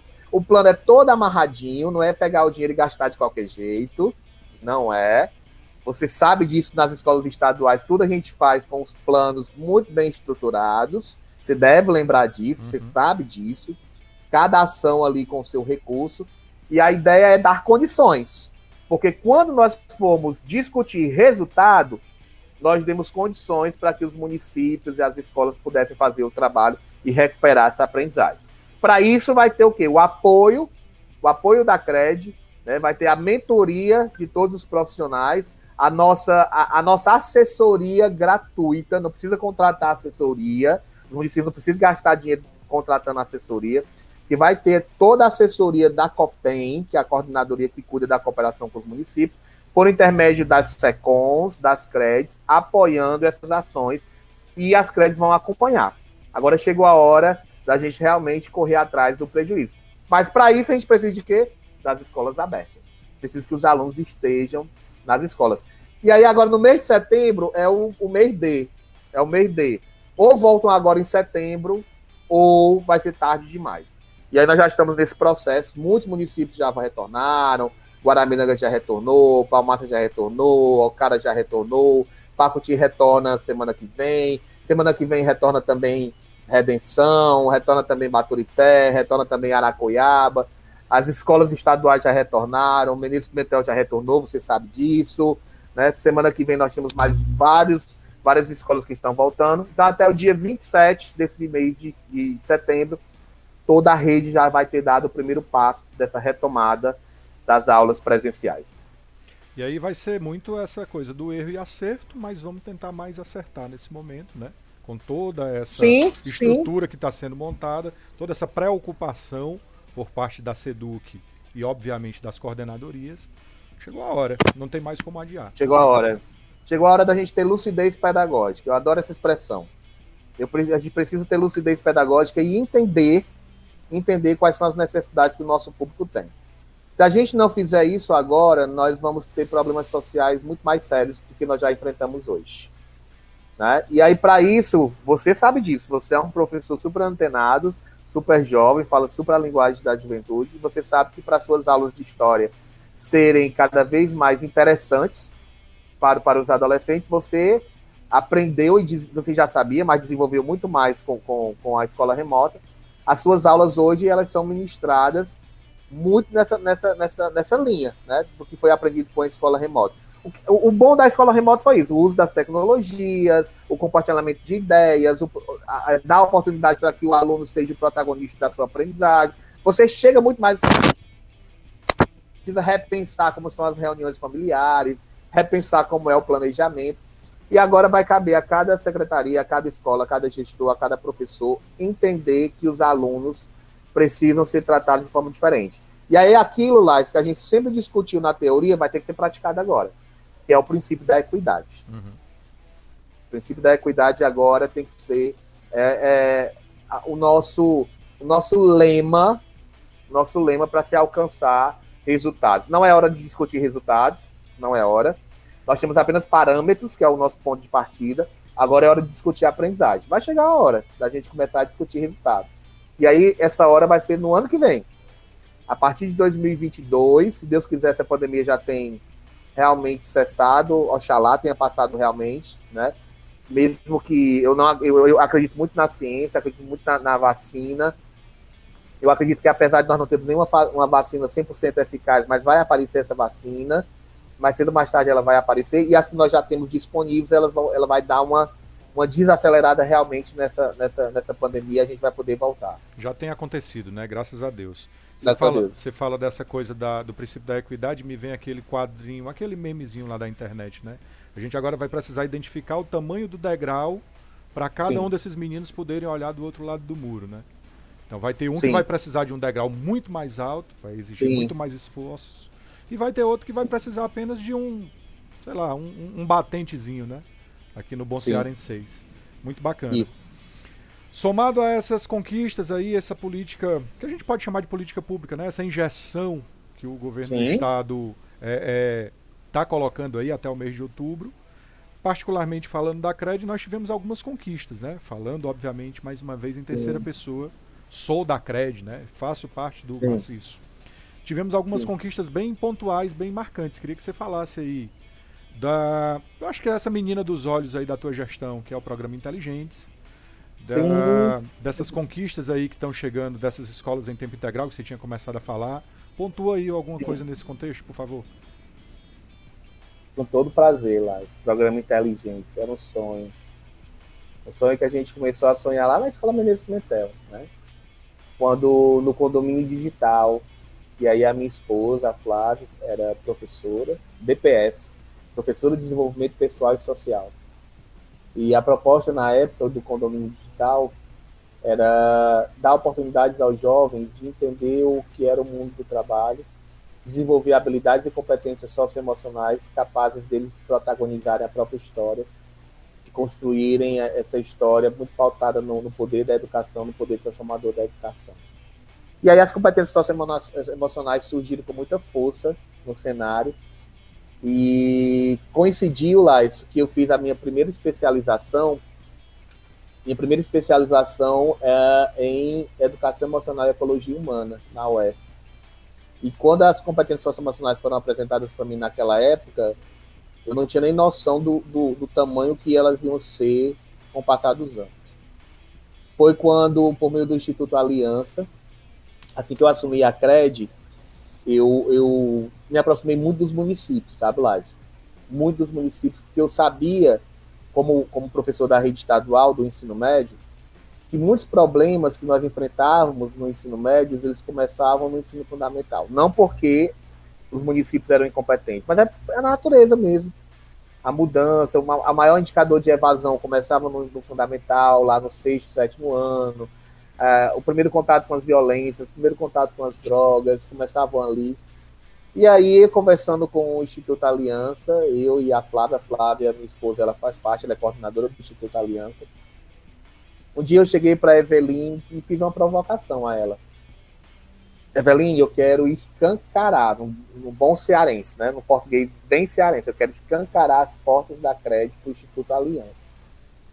Para isso, eu quero fazer uma intervenção no ensino fundamental. Tu topa? Topa. E aí ela assim, como? Sei, a gente precisa fazer alguma coisa para ajudar aquelas crianças, ajudar os municípios é, e começar a eles construir o projeto de vida, não mais só quando eles chegarem no ensino médio, é preciso construir o projeto de vida deles quando eles ainda são pré-adolescentes. Porque é ali que eles começam a, a, a engrossar o cangote, né, e eles precisam entender que eles precisam construir um projeto de vida pautado na educação e conhecer a realidade deles. E aquilo ficou na cabeça da Eveline, né? Aí eu peguei e disse assim, mas Eveline não tem dinheiro, não. Um dinheiro, não, liso que foi que a Eveline fez? Silenciosamente, ela é uma pessoa espetacular. Ela foi atrás de parceiros. Ela foi atrás de parceiros, de empresários que acreditassem e chegou até a Pórticos. Para quem não sabe o que é a Pórticos, a Pórticos é uma entidade que, por exemplo, está por trás do Grupo CIA, né, que é um dos parceiros do Instituto Aliança. E aí ela conseguiu 2 milhões de reais, 2 milhões de reais, e chegou para mim e assim, Jean, tu topa mesmo fazer algo grande no maciço? Eu peguei na hora. Pois vamos pensar. E aí a gente sentou, a gente pensou, não tinha nome ainda, a gente só sabia que queria fazer algo, uma intervenção, mas nós não fizemos nada de cima para baixo. Chamei a Flávia, que é outra pessoa muito entusiasta, que sonhou comigo isso aí, todos os dias sonhava comigo. Nós começamos a pensar. Então, foi a primeira coisa que a gente pensou? Vamos chamar o município. Saber se o município quer mostrar para os municípios a realidade. Aí ela disse assim para mim, Jean, mas eu acho que eu só vou ter dinheiro para fazer em três municípios. Aí eu, eu topo, pelo menos é o começo. Quais os municípios eu vou contemplar? E aquela, aquela dúvida, quais os municípios eu vou contemplar? Fizemos alguns critérios, né, vulnerabilidade social, indicadores baixos. E aí ela pegou assim, Jean, você precisa conhecer os representantes da, da Porsche. Então eu vou lhe, me, vou lhe apresentar. Eu tenho, eu acredito que depois dessa reunião muita coisa pode acontecer. E eu fui. Fui com a Flávia e aí fui falar com o pessoal da Porticos, né? O pessoal da Argentina, Chile e tal. E aí eu mostrei o que era o maciço Baturité, eu mostrei a necessidade do maciço Baturité. Eu acho que eu mostrei tão bem que a Porsche disse assim, pois nós vamos agora investir nos 13 municípios, só preciso saber se eles querem. E aí nós fizemos todo um trabalho, os municípios tiveram livre-arbítrio de fazer o seu desenho curricular, foi por adesão, não foi por imposição, nós mostramos a necessidade, eu disse assim, tá aqui, município, essa é a necessidade. Eu tenho isso aqui para te ofertar, 0,800, não vai ter gasto de nada, de nada, tu queres? E aí os municípios, obviamente, disseram que querem. E se eles tivessem dito que não queriam, eu tinha feito eles querer, né? Aí eles quiseram, eles quiseram, foi aí que nasceu Inteligentes. Lá, foi aí que nasceu o muito parecido com o Núcleo de Trabalho, Pesquisa e Práticas Sociais, mas agora com um desenho pautado no ensino fundamentais, acreditando no desenvolvimento das competências socioemocionais. Foi um marco, porque foi um sonho que, que agora que a gente tinha sonhado muito para o Pacuti. A, a, Flávia, minha esposa, ela tinha um sonho de trazer o Instituto Aliança para o Pacuti, né, numa gestão municipal. Mas nós não, nós não tínhamos tido a oportunidade, numa gestão municipal, de trazer o Instituto Aliança para o município de Pacuti, exclusivamente o município de Pacuti, né? Nunca tinha, não tivemos essa oportunidade. Aí Deus foi tão bom com a gente que disse assim, pois você não vai ter oportunidade só para você vai agora é para o Macis todinho. E aí esse pacote veio, e foi, eu costumo dizer que ele chegou na hora certa. apesar da gente ter passado pouco tempo na presencialidade, o, o inteligente chegou na hora da pandemia. E foi o que segurou, Lyson, e foi o que segurou muitos municípios, as aulas do desenvolvimento das competências socioemocionais. Foi um período que a gente começou a falar muito de saúde emocional, de vínculo com a escola, e aí o inteligente caiu como uma luva com os municípios, e hoje os municípios aí estão desenvolvendo. Resultado de tudo isso. Começamos aqui, a experiência foi tão positiva, fizemos uma pactuação com os três prefeitos, ó, fizemos desse jeito. Prefeito, venha cá, se você também não pactuar, não vai ter inteligente no seu município. Pactuamos com os três secretários de educação, virou uma política, porque independente do prefeito ou do secretário, é uma política, lá no termo de, de pactuação que nós criamos, tinha dizendo isso. Independente de quem é o prefeito ou o secretário, é uma política que a gente acredita para o município. Eu já deixei tudo bem amarradinho, porque mesmo eu saindo, os prefeitos saindo, fica lá a política, só se alguém não quiser executar a política mesmo, né? E se viu de, de inspiração, e hoje ele está em expansão no estado do Ceará. Que, que sensacional. Está em expansão no estado, e eu fico muito orgulhoso disso, muito orgulhoso, porque era um sonho meu e da Flávia para Pacuti, porque nós somos apaixonados pela, pela, pela cidade de Pacuti, eu sou muito grato à cidade de Pacuti, e a Flávia, mais do que nunca, representou o Pacuti não só na beleza, mas também na inteligência, né? E aí uh, nós levamos para o Macis por meio do Instituto Aliança, e hoje é uma realidade no estado do Ceará. Que coisa. Enquanto, enquanto, enquanto alguns municípios que estão sendo contemplados, a gente contemplou foi logo todos. E hoje a SEDUC aprendeu com a CRED 8. Essa foi uma grande conquista para o ensino fundamental. Para o ensino médio, a gente apostou muito e está apostando ainda, porque eu espero não sair agora da CRED, né, na integralização das nossas escolas. Ninguém olhava para o maciço, não, lá. Já estava com dois ciclos de integralização, que as escolas não eram integralizadas. Não era, nós só tínhamos duas escolas integralizadas, as profissionais e um mundo de escolas regulares. Então, qual era a, a, fatia do bolo que pesava mais? Eram as escolas regulares. Então, eu tinha que olhar para as escolas regulares. Porque as escolas profissionais já têm uma política muito bem estruturada, elas foram criadas para ser políticas, escolas de excelência, e são escolas de excelência. E uh, eu tinha uh, as escolas regulares que precisavam de socorro. E aí eu fui atrás, fui atrás, né? É, aí se viu muito o meu ano de, de, de Sedux, né? Saber onde é a eu sala do pessoal, né? Saber, saber onde é a sala do pessoal, qual é a porta que eu tenho que bater, né? Bati em todas as portas. Aí é, disseram assim, já perto vai ter direito a uma escola de tempo integral, porque quer não. Quero de jeito nenhum. Aí eu pedi cinco. Pedi cinco, me deram três. Aí a secretária disse assim: Ah, entendi, tu quer universalizar a Cred 8 em tempo integral. Assim, bingo. Bingo, secretária, é isso mesmo. Se você deixar, eu vou integralizar tudinho. Mas aí já foi um grande salto, porque para quem passou dois ciclos sem nada, nós já conseguimos três escolas, dentre elas a Escola Menezes Metel, a Escola João Alves e a Escola Milton Façanha Abreu, em Mulungu, Aracoiaba e Pacuti. Essas escolas foram, foram escolhidas a dedo, porque são escolas muito parecidas de resultados muito parecidos, de política muito parecidas. E aí, para eu fortalecer a política de tempo integral, eu precisava que essas escolas se tornassem tempo integral para elevar as outras duas escolas que já existiam, e aí daqui a algum tempo, que não é a hora ainda, mas daqui a algum tempo, nós temos resultados tão satisfatórios quanto o que apresentam as escolas de educação profissional. Então, se a política pública de tempo integral é uma política do governo do Estado, o nosso governador ele disse e vai cumprir. Até o final do mandato dele, ele vai deixar 60% de toda a rede integral. E aí, enquanto eu puder, eu tenho um sonho aí de, de integralizar mais escolas. E se deixarem, eu vou para 100%. Se não deixarem, eu vou para o máximo possível. Já tenho uma garantida para o próximo ano. E aí já tenho, eu já tenho mais quatro para o próximo ano, que é um legado que eu gostaria muito de deixar quando eu sair da coordenação da CRED que é o programa inteligente no, fundamental, essa parceria com o município e a integralização das escolas. E aí, como cidadão, né? Tem o meu lado professor, mas tem o lado cidadão. Às vezes algum colega pergunta, lá, isso o que é essa escola de tempo integral, né? O que é que ela representa, o que é que ela significa? É o aluno chegar e passar um dia dentro da escola, vivenciar a educação, a educação formativa, a educação conteudista, né? A sociabilização em tempo integral.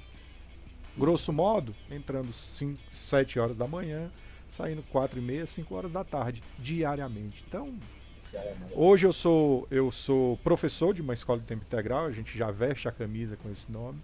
Tenho uma filha que vai se beneficiar dessa história também. Então, só a gente sabe, né? Enquanto, Deu certo. Enquanto galera de escola, de vivenciar a escola, o quanto isso é marcante. E quando eu estou falando para os alunos de segundo e terceiro que infelizmente não vão se beneficiar, mas ele tem às vezes um irmão mais novo. Ele vai ter um filho isso. daqui a pouco. E ele vai entrar numa isso. escola de tempo integral. E isso é, é fantástico, né? Isso é. é. E aí, lá, enquanto é, a escola regular só tinha um, um quinto, um quinto da, da, do dia do aluno era sob a orientação da escola. E agora ele vai ter um terço, um terço do, da do dia, um terço do dia do estudante ele vai estar sob a orientação da escola. Num curso de isso representa anos, né? muito. Um curso de, isso representa muito. Se você calcular em horas, calcular em dias, é, é um terço, a, a, cada três anos, um ano da vida desse adolescente vai ser orientado para a escola, pela escola. Não, isso faz fisicamente dentro dos muros. Dentro dos Além muros da do escola. que ele vai precisar de isso. projeto, de extra, disso e daquilo outro. Então, isso, isso, né? isso. É fantástico, é fantástico. É sensacional. Você começa aí a falar e você já exemplificou aí o, o Rogers como um grande, uma grande inspiração. Mas além dele, porque o Rogers é um conhecido de, de pouca data, né? A gente não precisa Sim. também de uma de, de, grandes convivências às vezes para admirar as pessoas, para saber do potencial que essas pessoas têm na vida da gente, né? Mas assim, uhum. Pierre, a tua inspiração como gestor mesmo, sai da onde? Vem de onde essa essa tua inspiração? é um misto, viu? É um misto. Frankenstein, é um assim, misto. né? É um misto. Um Primeiro, a, a, a saudosa Dona Valdelice Holanda. Então, ela era uma diretora, ela foi minha diretora enquanto aluno, e eu achava interessante porque ela pisava macio. Acho que é por isso que saía aquela história de eu nunca gostava de me arrastando chinelo. Ela pisava macio, e quando ela queria dizer as coisas lá, ela não aumentava o tom da voz. Ela falava baixinho no ouvido, e ali, meu filho, ali ela plantava uma semente com uma voz macia, mas ela era muito firme. E ela era baixinha, mas quando dizia assim, lá vem a dona Valdelice, o que era de menino correndo desse corredor para sentar nas cadeiras. Então eu tinha uma admiração muito grande, porque ela, ela, ela, ela, ela dirigia a escola pelo exemplo. Pelo exemplo. Esse, esse foi um dos, das minhas primeiras inspirações, né? Uhum. Aqui em Pacuti, é, a, minha sogra, a minha sogra, né? A gente briga muito, mas a gente se ama. Eu e minha sogra, a gente briga muito, mas a gente se ama, a gente se respeita muito a minha esposa disse que se eu não fosse filho dela, eu não era tão parecido como ela, né? Então, assim, eu acho que em outra vida eu fui filho dela. Mas, assim, ela, ela me dá muitas dicas. Quando eu assumi a direção da escola, ela me chamou para as conversas. E aí disse algumas verdades para mim, o que era que um gestor passava, o que era ser um gestor. E ela disse uma coisa muito interessante para mim, que eu guardo até hoje na minha vida, né? E ela diz muito isso, valorize sempre as pessoas que estão ao seu lado mesmo se naquele momento você souber que ela não precisa, não, não é digna de uma valorização total, mas valorize. Na frente dos outros, valorize. E para as verdades, você diga a, a, ela na hora certa, no cantinho, né? Uhum.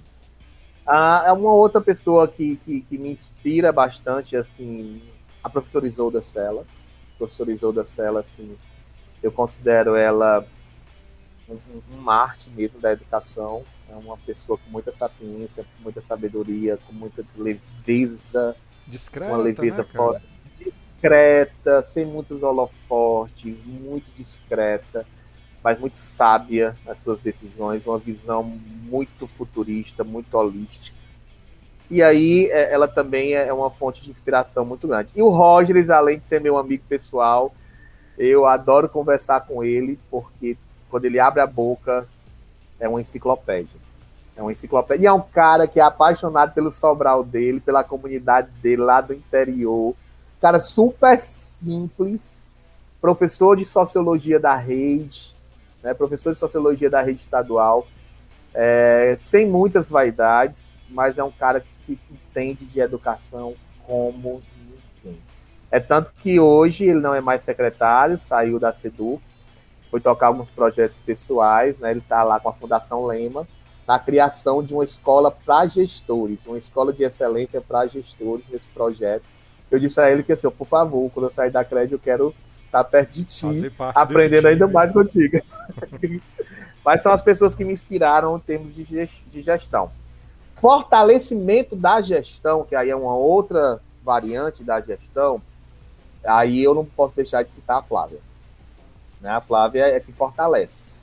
Se eu sou ou fui ou pretendo ser um, um bom gestor, um gestor exemplar, é porque a, a, Flávia ela puxa muito a minha orelha, viu? E ela, e ela conversa muito comigo. Eu digo a ela que ela, que ela é a única, a única pessoa que tem o poder de me calar. É ela. Né? É, eu respeito muito. As outras pessoas até questionam, mas ela, quando fala, eu, eu me calo. Quem manda aqui em casa é ela mesma. Não nego para ninguém. Não nego para ninguém isso. E na minha vida profissional, e tenho muito carinho quando eu digo isso, muito carinho. E na minha vida profissional ela tem uma, uma, uma participação fundamental. Fundamental, ela me orienta em muitas, muitas decisões e ela topa tudo, né? E ela sempre está muito assim ao meu lado mesmo, uma parceria bacana, muito bacana mesmo. E eu tenho, eu devo muito a ela. E hoje eu sou quem eu sou e eu pude viver experiências que eu vivenciei profissionalmente é, foi devido a ela. Ela que me ajuda bastante. Salve cinco é, de cinco indicações, quatro mulheres, né, cara? Que legal. mulheres, que, mulheres. aí é, é, eu venho de uma família. Já conta muita é, coisa. É, você vem de uma família praticamente. Só, aliás, só irmãs e mãe agora, né? É, eu venho de uma família, duas né? Filhas. Que eu tenho três irmãs, duas filhas Aí eu tenho três sobrinhas, finalmente nasceu um sobrinho. Aí eu deixei de ser o único na família. Não vou perguntar Mas era só eu e um monte de mulher. Não vou perguntar se ainda vai vir, talvez, uma tentativa de um terceiro filho, não, para não entrar em tantas intimidades. Não. Mas a torcida não. continua, viu, Flavinha? A hora que você escutar isso aí. ah, a gente sabe que são ciclos, né, Pierre? Ah, você Sim. hoje está tá dentro de um ciclo, você já é, é, coloca aí a sua posição de não querer, porque acha que esse ciclo ainda tem muito o que ser feito, que muito que ser construído, mas Sim. também já deve ter assim um olhar para o horizonte, né? Um olhar para um pouco mais à frente. Você coloca aí na sua fala a história do cargo de confiança. Daqui a pouco a gente vai passar por um processo uh, de eleição Sim. mais uma vez, né? E aí, Sim. o que é a, o que é o olhar do Jean Pierre além da cred, após cred, né? Porque sim, sabe... sim. A gente tem que ter os pezinhos no chão, né? Então, uhum. assim, é, para todos os efeitos, no próximo ano, nós que exercemos cargos de confiança, acaba o mandato do governo Camilo Santana. É, ninguém sabe como é que vai ser, mas a gente já trabalha que acaba a gestão. Né? Acaba a gestão da CRED e é, é algo muito passageiro. Quem está em cargo de gestão sabe que é algo muito passageiro. Você não é o dono da CRED, você está contribuindo ali naquele momento. Eu, profissionalmente, Lais, é, eu estou muito aberto a novas experiências, novas propostas. Eu já vi coisas muito bacanas, é, não está assim no meu radar viver situações que já foram vivenciadas. É, também não descarto, mas não é algo que, que eu coloco agora como meu projeto de vida. Então eu pretendo é, viver outras experiências, outros momentos, é, de é, aumentar mais o raio, né, de aumentar mais o raio profissional e a, aberto aí a, a convites, né, é, acreditar me proporcionando ter contatos, muitos contatos com, inclusive com outros estados, né, com outras realidades, com, em outros momentos. E aí vamos esperar as coisas acontecerem, tudo na hora certa, no momento certo, né, e eu espero que aconteça. Caso contrário, né, o que é que eu tenho de certo? Ser professor com muito orgulho da rede estadual. Minha lotação é lá no Menezes Pimentel, né? Só não vou ser lotado na sala, de, de aula. É. O chão da sala de aula que é o que é o local, né? Que é, que é o local, que é o local. Mas aí eu quero viver outras experiências sim, ainda na minha vida profissional, né? Quero contribuir, eu, eu, eu acredito que eu estou em plena atividade profissional, idade muito produtiva ainda, não pretendo e aparecendo aí algumas oportunidades, a gente vai estar tá abraçando com muita responsabilidade. E a maior oportunidade que pode aparecer, é, caso contrário, é sala de aula. Que legal, que massa. A política é cogitável?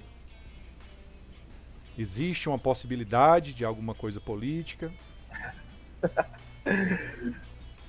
Hum, Lembra que isso aqui é algo que pode convite. ser para a posteridade, viu, cara? Pois é, pois é, Live. Já me fizeram alguns convites. Eu já recusei esses convites. É, é, é um tema que mexe, mexe comigo. Se você dizer assim, uh, ah, 100% descarta. Já teve uma época na minha vida que eu dizia 100% descarta. E eu me achava uma pessoa totalmente apolítica. Né? E me escondia muito, me escondia muito. Até eu entender que eu, que eu era muito era político, né? E que eu exerço um cargo muito político, né? Hoje eu exerço um cargo muito político, porque eu tenho que lidar com com, com, com, não é politicagem, nem é política partidária. É muito político no sentido das, das relações. Das relações. É, um futuro na, numa carreira política,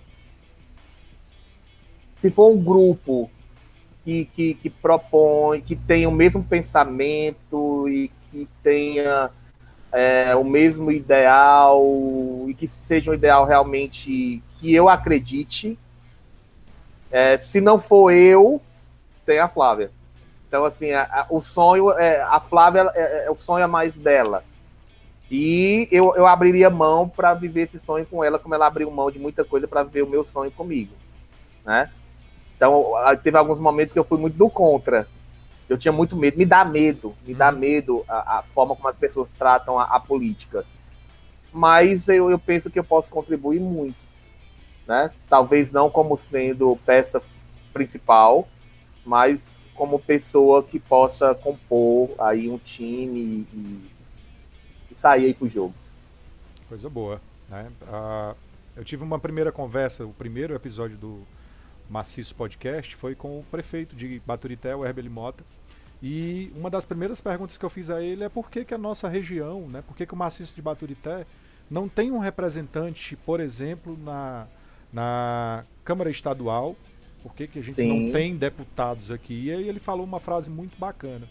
Ele disse que essa é a melhor safra, fazendo aí uma comparação como se fosse um, uma plantação né, de, de bons frutos. Ele disse que essa é a melhor safra de prefeitos por serem jovens, por serem audaciosos, por estarem hoje né, representando uma política que esse termo ficou meio complicado, né? Essa coisa da nova política, porque foi usado de forma negativa recentemente mas Sim. que é uma nova política, né? Uma galera jovem, com seus vínculos familiares, né? Os prefeitos às vezes já vêm de um histórico familiar, enfim. Mas também tem muita gente nova e muita gente audaciosa, né? Com perfis assim como Sim. o seu também, de meter as caras, né? De saber pedir, Sim. né? De não ter vergonha de passar o pires ali. E é, e, e é isso que a gente precisa também dentro da política, né, Pé?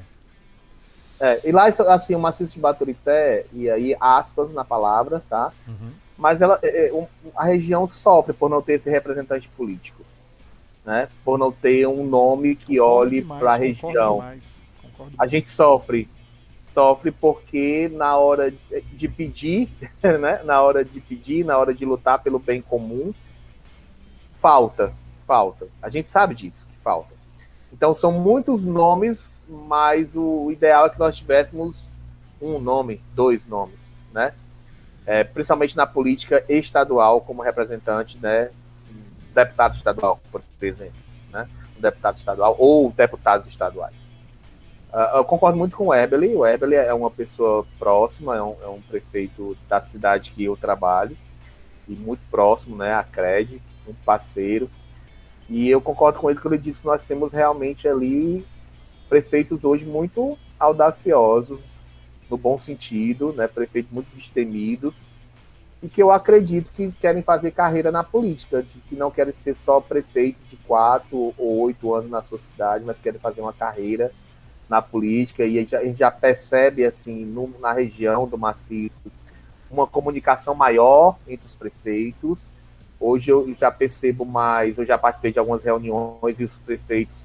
É, você conseguir, por exemplo, lá, reunir de 13, 12 prefeitos no momento, não é fácil. E, e, é, e é, interessante isso. Eles já, eles já dialogam, já se ajudam, a gente já vê mais eles próximos. E quem vai ganhar com isso é o maciço. É o maciço. se aparecer, não agora, mas daqui a, a algum tempo, né, e eu espero que seja um tempo curto, aparecer um representante na Assembleia Legislativa, isso vai ser muito positivo para aqui para a região do maciço de Baturité. E aí, nós somos políticos, né, Lais? Sem dúvida. Nós somos pessoas políticas e nós não podemos viver sem ela. Eu achava antes que a gente podia viver sem. Agora, mais do que nunca, eu tenho sou militante de que a gente precisa ser pessoas politizadas para entender todo o contexto e, e, e, agir na transformação desse contexto. E é importantíssimo, né? É, é, contribuir dentro da sua alçada, contribuir dentro daquilo que você pode, deixando às vezes. E uma outra fala do Herbert, ele falava sobre isso, né? Está sendo criado no município de Baturité um plano para de longo prazo, amarradinho, como você fez aí com essa coisa do programa Inteligentes, independente de quem entre, de repente até muda o nome, mas que precisa ser feito uma série de coisas. Eu acredito que até pelos próximos 30 anos, se não me engano, chama Baturité 2050, né? Então é uma Isso. visão de longo prazo, né? É uma visão mais Sim. à frente, né? Pierre, uh, como é que tu vende o maciço? Você tem contato aí com pessoas de diversos lugares, você é um cara que gosta de viajar e deve ocasionalmente encontrar alguém que não sabe onde é o Pacuti, não sabe onde é a sua palmácia, não Sim. sabe onde é a sua redenção, né? Já estou sabendo agora que você é um nativo da redenção, né? Nativo, e aí, nativo. E aí, como é que você vende o maciço? Como é que você apresenta o maciço? Boa pergunta, viu, Lais? É, o maciço ele é conhecido. Cartão postal do maciço é Guaramiranga, isso a gente não pode negar. E tem seus méritos. Sim. Alguém lá atrás, há alguns anos atrás, vendeu essa imagem que pegou. Pegou, né? É uma grife e... hoje, sem a menor sombra. É uma grife. É uma grife, é uma grife, uma grife cara. Uma grife cara. Muito cara, muito cara, né? E aí o maciço, geralmente ele é conhecido, o cartão postal é Guaramiranga. Quando eu apresento o maciço para as pessoas, que elas perguntam logo assim: ah, Guaramiranga? É isso, é, mas nós não temos só Guaramiranga, nós temos também Guaramiranga, que ninguém pode negar que é um potencial turístico que eleva assim, o nome do maciço de Baturité, e a gente é muito feliz por isso. Mas eu apresento a, as belezas que tem, principalmente das pessoas que constituem o nosso, a nossa região. Você vai para as cidades lá do Maciço Baixo, das cidades do, do Sertão, o sertão tem sua beleza. Eu, eu, eu, o sertão tem, tem. Os nativos têm a, têm a sua coragem, tem, tem, tem o, o turismo religioso. Ocara é um berço cultural. Ocara é um berço cultural mesmo dos, do, dos poetas populares, né, das rimas e das prosas. Né? Você vai para Itapiúna, né, a, a cidade das pedras ali, Itapena já foi uma das cidades muito ricas, já foi um material, matéria-prima preciosa ali, né? E hoje tem aquelas pedras ali coloridas que talvez não valha mais muita coisa, mas foi moeda de troca, uhum. valeu como dinheiro, né? Então, assim, temos ali a redenção, né? E que, o, que tem toda uma importância histórica. E o que eu vendo do maciço são as pessoas lá. Eu vendo as pessoas muito mais do que um clima, muito mais do que um festival, muito mais do que o verde ou do calor, eu vendo as pessoas. Eu, eu procuro dizer que aqui nós temos pessoas muito calorosas, muito hospitaleiras, muito aguerridas, é, pessoas muito destemidas. E é nesse viés que eu tento mostrar o espelho para o maciço. Quando eu tenho contato com os prefeitos, com os secretários de educação, com as pessoas em qualquer momento com a universidade, com a Unilab. Nós temos uma universidade, nós federal. temos a Unilab federal, que é nossa. Então, se eu estiver palestrando para os acadêmicos, se eu estiver palestrando para representantes da educação ou não da educação, o que eu vendo muito são as pessoas. E eu vendo um espelho para que as pessoas enxerguem é, o seu reflexo e entendam o potencial do capital humano que nós temos, que é muito bom que é muito positivo. Né? Eu não vendo só a história, eu não vendo só a beleza natural. Eu vendo o que há de mais belo para mim, que são as, as pessoas. É isso que eu vendo. Bom, cara, muito legal. E aí, tendo contato com, com essa variedade de pessoas, né? Aí você sim. deve estar tá, tá tirando muito de muita gente, né? Sim, um, sim. um, objeto. Aí eu quero muito mais aqui agora falar sobre o, o Pacuti, né? A gente já está com quase duas horas de papo. Poxa, já só tenho a te agradecer. A conversa vai ficando boa e a gente vai perdendo a noção do tempo, né? Mas é essa, essa, esse é o propósito, né? É a gente bater um papo.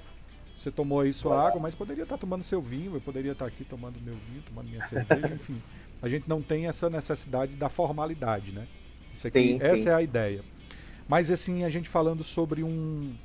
Assim, você vai visitar alguém que não vive aqui na região.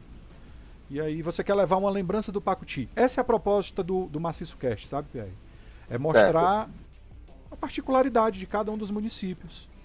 E aí você vai querer levar uma lembrança do Guaramiranga, você basta levar o nome do Guaramiranga numa camiseta, que eu tenho certeza que a pessoa que vai receber o teu presente lá vai ficar muito feliz.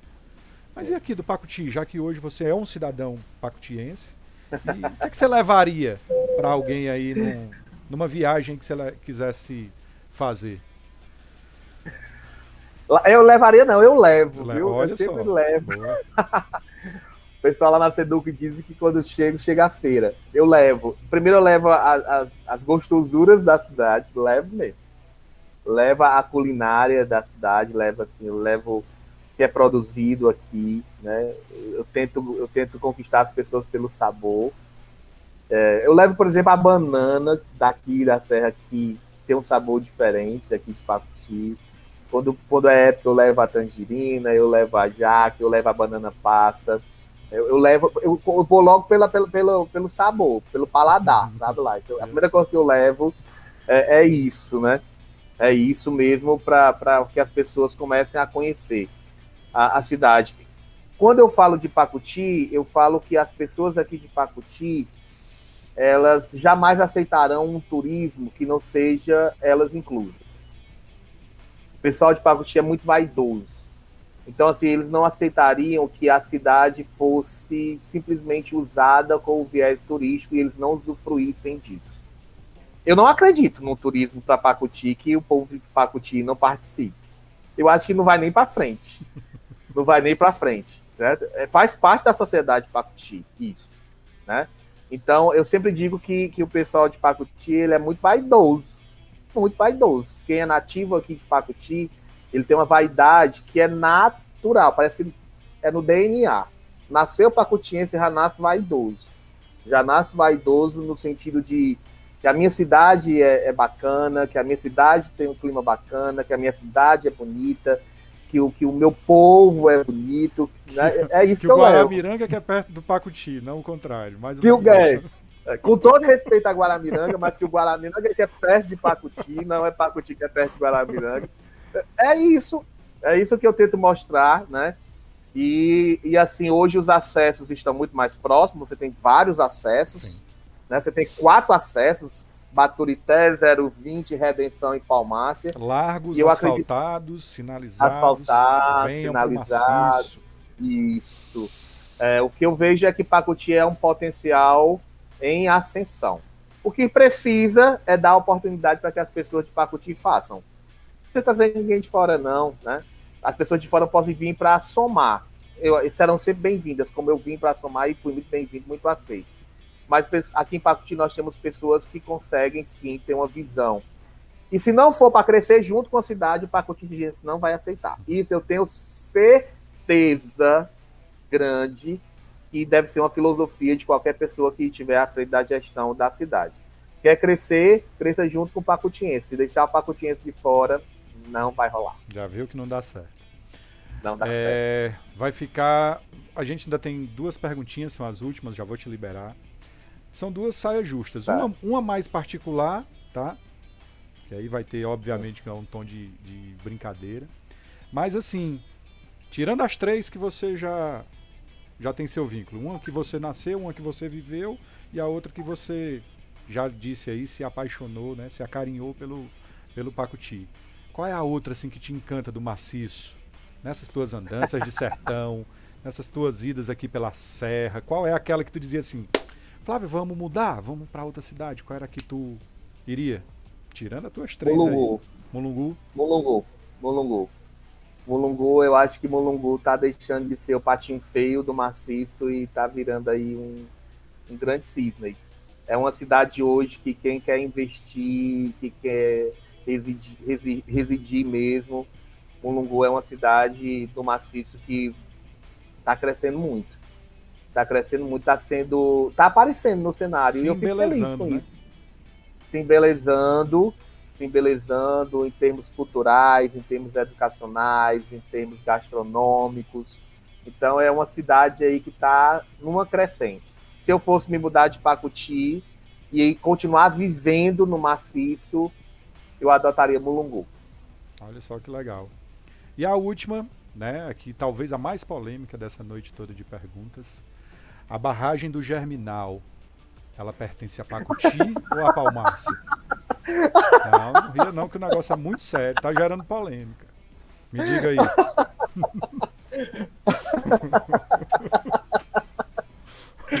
Raimundo Light, só tu com essas tuas perguntas. Mas Ninguém aí, mais podia fazer uma Eu pergunta. não posso me comprometer sozinho, né? Ontem um rapaz me disse uma. Quero escutar a sua hoje. A barragem germinal, Tá? a barragem germinal é do Pacuti. Não tenha sombra de dúvida disso que a barragem germinal é do Pacuti. Ela vai beneficiar mais Palmácia, mas ela é pacutiense da gema. A, a ideia do podcast também, Pierre, tem muito essa coisa desses cortes, né? Alguns cortezinhos É. de falas tuas, que aí é o que vai É. gerar, obviamente, a brincadeira. Claro, aqui- claro. a gente quer que é, água é uma coisa que se beneficia, que beneficia Claro, a maior claro. quantidade de pessoas. Claro, Professor, claro.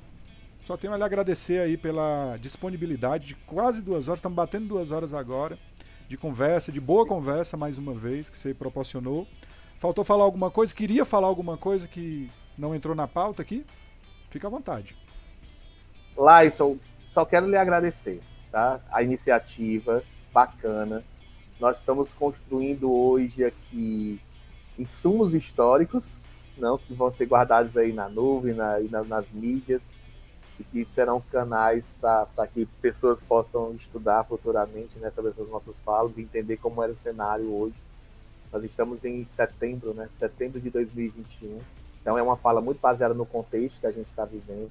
Só tenho a lhe agradecer e parabenizar pela iniciativa do Macis Cast. Você, como sempre, muito inovador, muito legal, muito legal mesmo. É, quero dizer que continue, busque mesmo, busque essas pessoas que estão construindo aí um maciço em diversas áreas, em diversas áreas, é importante.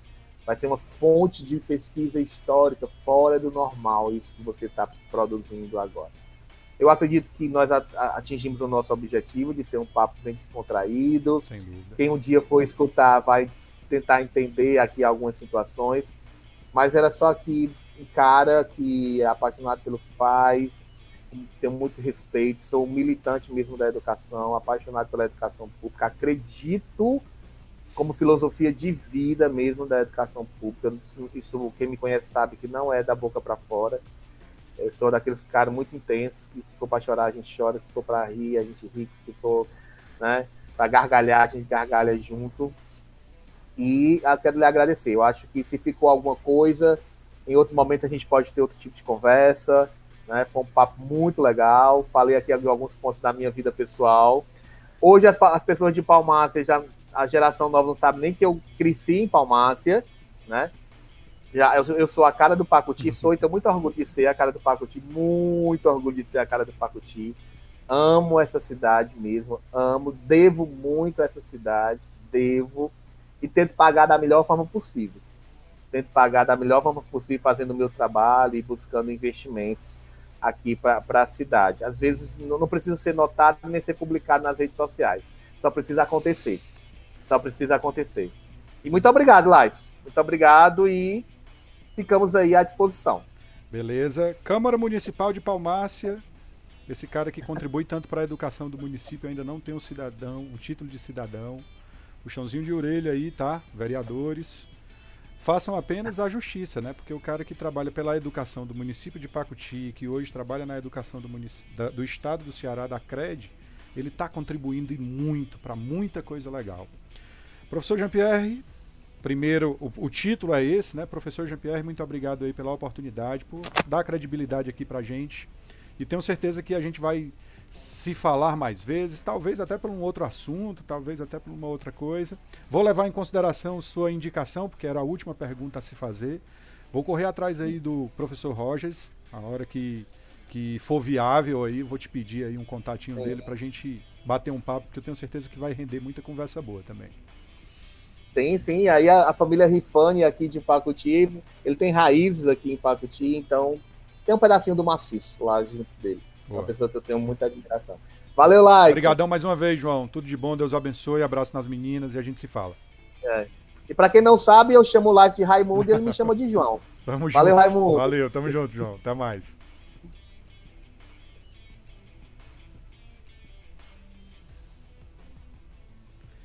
Tá aí, pessoal.